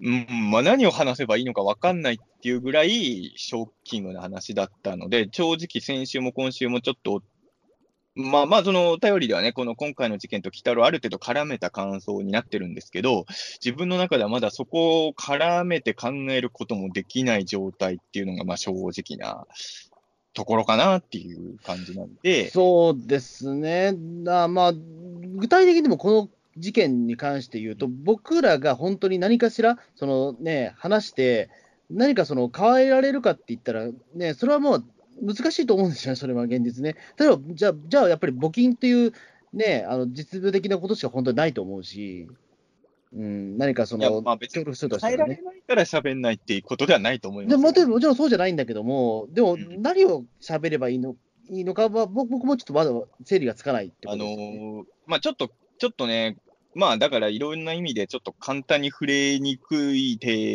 話題だったので、まあちょっと、ピーターン通信の中では、まあもしかするとですよ、ゆくゆくはちょっとこの京アニの事件全体について語る会を鬼太郎とは別にやる可能性が、まあゼロではないかなとは僕は思ってるんですけど、まあと、とりあえず現状ではこの事件については、うん、まあもうとにかくひどい事件だっていうこと以外にも言いようがないっていうのが、これに対してね、あんまりね、結論めいたことがまだ何も出てきてないっていう感じなのかな。あの、お便りとして取り上げてなんか言えば、ちょっと多分何らかの自分の中の結論みたいなのを出さなきゃいけないと思うんですよ。うん。でも、それが僕には正直まだないっていうので、まあそうですね。ううんん、もちろん、だかからどう思われますかって聞かれたら悲しいですっていうことは、うんそれはもう100%なんですよ。なんで、ちょっとね、番組の中では、あのーまあちょっと今のところはまだ取り上げられないかなと思って、で、まあもちろん、あのー投稿自体は、あの、全然、あの、皆さんがいろんな気持ちを投稿していただけるのはありがたいなと思ってて、それ自体はぼ、あの、ちょっと誤解してほしくないのは、そういう投稿があったのは嫌だって話ではなくて、あそうですね。そううん。そこはちょっと誤解してほしくないんですけど、おそらくその投稿してくれた方も、うん。あのなんていうか、救われたかったからだと思うんですけどね、多分そういうのってね。うん、いや、それはわかりませんけど、まあ、それは分からないけど、やっぱりね。うん、いや、だから、あのーうん。全然そういう投稿はいいと思うし、僕は読んでて興味深い意見もあったんですよ。うん。あのただ、まあちょっと番組の中で、特にピータン通信っては、まあテーマにもよるんですけど、特に北郎感想会は、まあ言う言うてもわ、わっきゃわっきゃやってるような回じゃないですか。うん。で、その、わっきゃわっきゃやった流れで触れるのには難しい話題っていうのを、前、昔さ、それこそたけしさんがオールナイトニッポンの時にさ、その生放送の途中で、なんかバスの事故みたいなのアナウンサーさんがニュースで読んだ時あったじゃないですか。ちょっとあんま覚えてないんだけど、あ、知らないですか？いや、覚えてないですか？我々覚えてないから、世代覚えてないから知らないんだけど、ええ。あ、知らないですか？あの、うん。そういうことがあったんですよ。それで、あの、この後またオールナイトニッポン楽しいトークどうぞってアナウンサーさんがたけしさんに振ったら、いや、待てよってたけしさんが言い出して、ええ。あの、そんそのバスのね、事故のリスナーさんには、俺の番組のリスナーもいるかもしれないし、もう自分の番組のリスナーとか自分のファンが事故で亡くなったりしてるかもしれないっていうニュース聞いた後に、バカ話なんてできるテンションになれねえよって言って、たけしさん帰っちゃったんですよ。うんで、その、そういう会があったらしいんですよね。で、うん僕もまあ、正直それはわかるというか、あの、まあ、こ鬼太郎の感想をわーって喋った後に、その流れで触れれるものでは少なくともないっていうことなんで、まあ、番組の中では、あの、ちょっと京アニさんの事件に絡めた投稿は多分、うん、まあ読まないかなっていうのは、一応ここで言っといた方がいいのかなと思って。あまあそうですね、一応まあこれね、なんかその、締めっぱの話は全然なくてね、うん。だからあのまあ今、今まあちょっとね、うん、触れられないって話ですからね。ええなんかちょっとあの、読まれなかった人も別にあの僕らがそれが嫌だから読まなあ、かったわけじゃないっていうのはそこはちょっとわ分かってもらいたいところかなとは。えちょっとね、あの、ええ。本当にこれは、うん、ちょっと今喋ってても、なんか、うん、ちょっとね、どう語ればいいか、伝あの自分の気持ちも伝えれないというかね、これね、やっぱね、自分も今喋ってて思ったけど、思った以上にやっぱこの話しようとすると動揺しちゃうので、そうですね、どうしてもやっぱりこれ、暗くなっちゃうっていうのもあるし、る。吉本の事件とは全然違いますからね、言ってしまうと、もうこれは。ん。いや、ええ。暗くなるのはいいと思うんだけど、うん、いや、別にこれを明るく笑いながら話してるやついたらやばい人なんで、それやばい人ですからね。だけど、うん。暗く話すにしてもね、あの、言いたいこととかがまとまってんならやる意味があると思うんですけど、多分、ずーっとよくわかんない、今の自分の状態を話すだけみたいな気持ちの問題になっちゃうので、それはね、ええ良くないですよね。うんまあ僕はそれは良くないかどうかわかんないけど、僕はあんまそういうことはしたくないので、うんこの件に関しては多分、まあ少なくとも鬼太郎感想会の中で京アニさんの件について触れることはないかなっていうふうに僕は思うのうんで、ちょっとそそれを。え最後にちょっと話せたらなと思いました。ということでですね、えー来週は SNS 中毒 VS 縄縄文人ということでそうねで、すね。え穂積君を片手で倒せる縄文人。えいや、いや、いや縄文人、俺、勝てると思うんですけどね、100%。ええ どう考えても縄文人より俺の方が強いですよ、やっぱいやいやいや、ねいや勝ち目ゼロでしょ、どう考えても。うん縄文人言っても頭い、ね、弱いですから。ええいや、喧嘩って俺でもよく見てて思うんだけど、頭いいやつが勝ってることってほとんどないからな。その頭脳戦で勝つのって漫画ぐらいだからね。大体力強いやつがただ勝ってるのが喧嘩ってやつだもん。でもほら、縄文人やっぱ日本語喋れないですから、いや、だから喧嘩の時関係ないんだって、そんなもん。むしろ、言葉通じないやつと喧嘩する方がこっち恐怖感じるやん。いやでも例えばほら、縄文人はだって獣と同じですから、例えば大きな音を出したら縄文人逃げるかもしれないじゃないですか。逃げない、逃げない。絶対逃げない。なんかこっちの未知、向こうの未知なもの出してくればいいわけですから、例えば火を見せたらもうそれでライターこっちでね、例えばなんかちょっと燃やしたらそれで OK で念のためけど、縄文人火使ってるから。あ、そうか、使ってるか。うん、縄文人を舐めすぎやね ちょっと縄文人、じゃあちょっと合わせてくださいよ、一回じゃあ、そんなら。ん。いやいや、だからちょっとね、それは来週の北を見た上で判断しようと。でも、でも縄文人に勝てる現代人はほぼいないですから、そんなことはないよ。だから喧嘩だったらよ、念のためけど。うん、ちょっとね、そこら辺もね、来週、本当どんな話になる？まあ、まあ、カモイ伝ベースの可能性は高いんでしょうけれど、えちょっとね、本当にヨギが出てくる可能性も僕はちょっと若干あると思う。ねまあ、境港祭りの次はね、縄文人祭りがね、始まるかもしれないし、え縄文人祭りって本当にやってるよね、どっかでね。えうん、確かやってると思う。ええ茨城でもやってるよ、確か縄文祭り。もうやってないのかな茨城は縄縄文人が熱いんですか？なんかね、ええ縄文人の服を子供たちが再現して、縄文人の格好してパレードみたいなことをするの、茨城でね、毎年ではないんだろうけど、何回かやってるはずなんだよね。今でもやってる。うん、だから茨城は縄文も暑いから、やっぱり魅力度ランキング20位ぐらいにいるべき県ですよね。でも縄文祭り、いねえ、縄文祭り気になるから茨城行こうにはならないかな、でもさすがにでも。いやいや、それやっぱ細井かね、単純に縄文に興味がないだけやで、話聞いてる。そんなみんな縄文に興味あります？でも、どうだろう。いや、そこまで興味ないわけで。まあ、人によるんだけど、俺、平安時代だったら縄文時代の方が興味あるわ。うーん、まあ平安時代はね、あの、うん安土桃山時代とかと比べたら、やっぱ弱いと思います。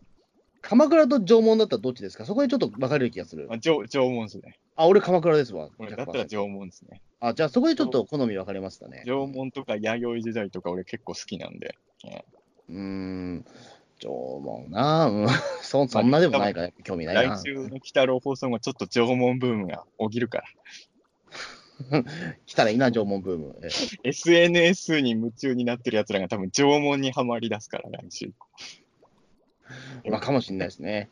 ということで、来週も、はいえーよろしくお付き合いいただければと思います。はい。どうもありがとうございました。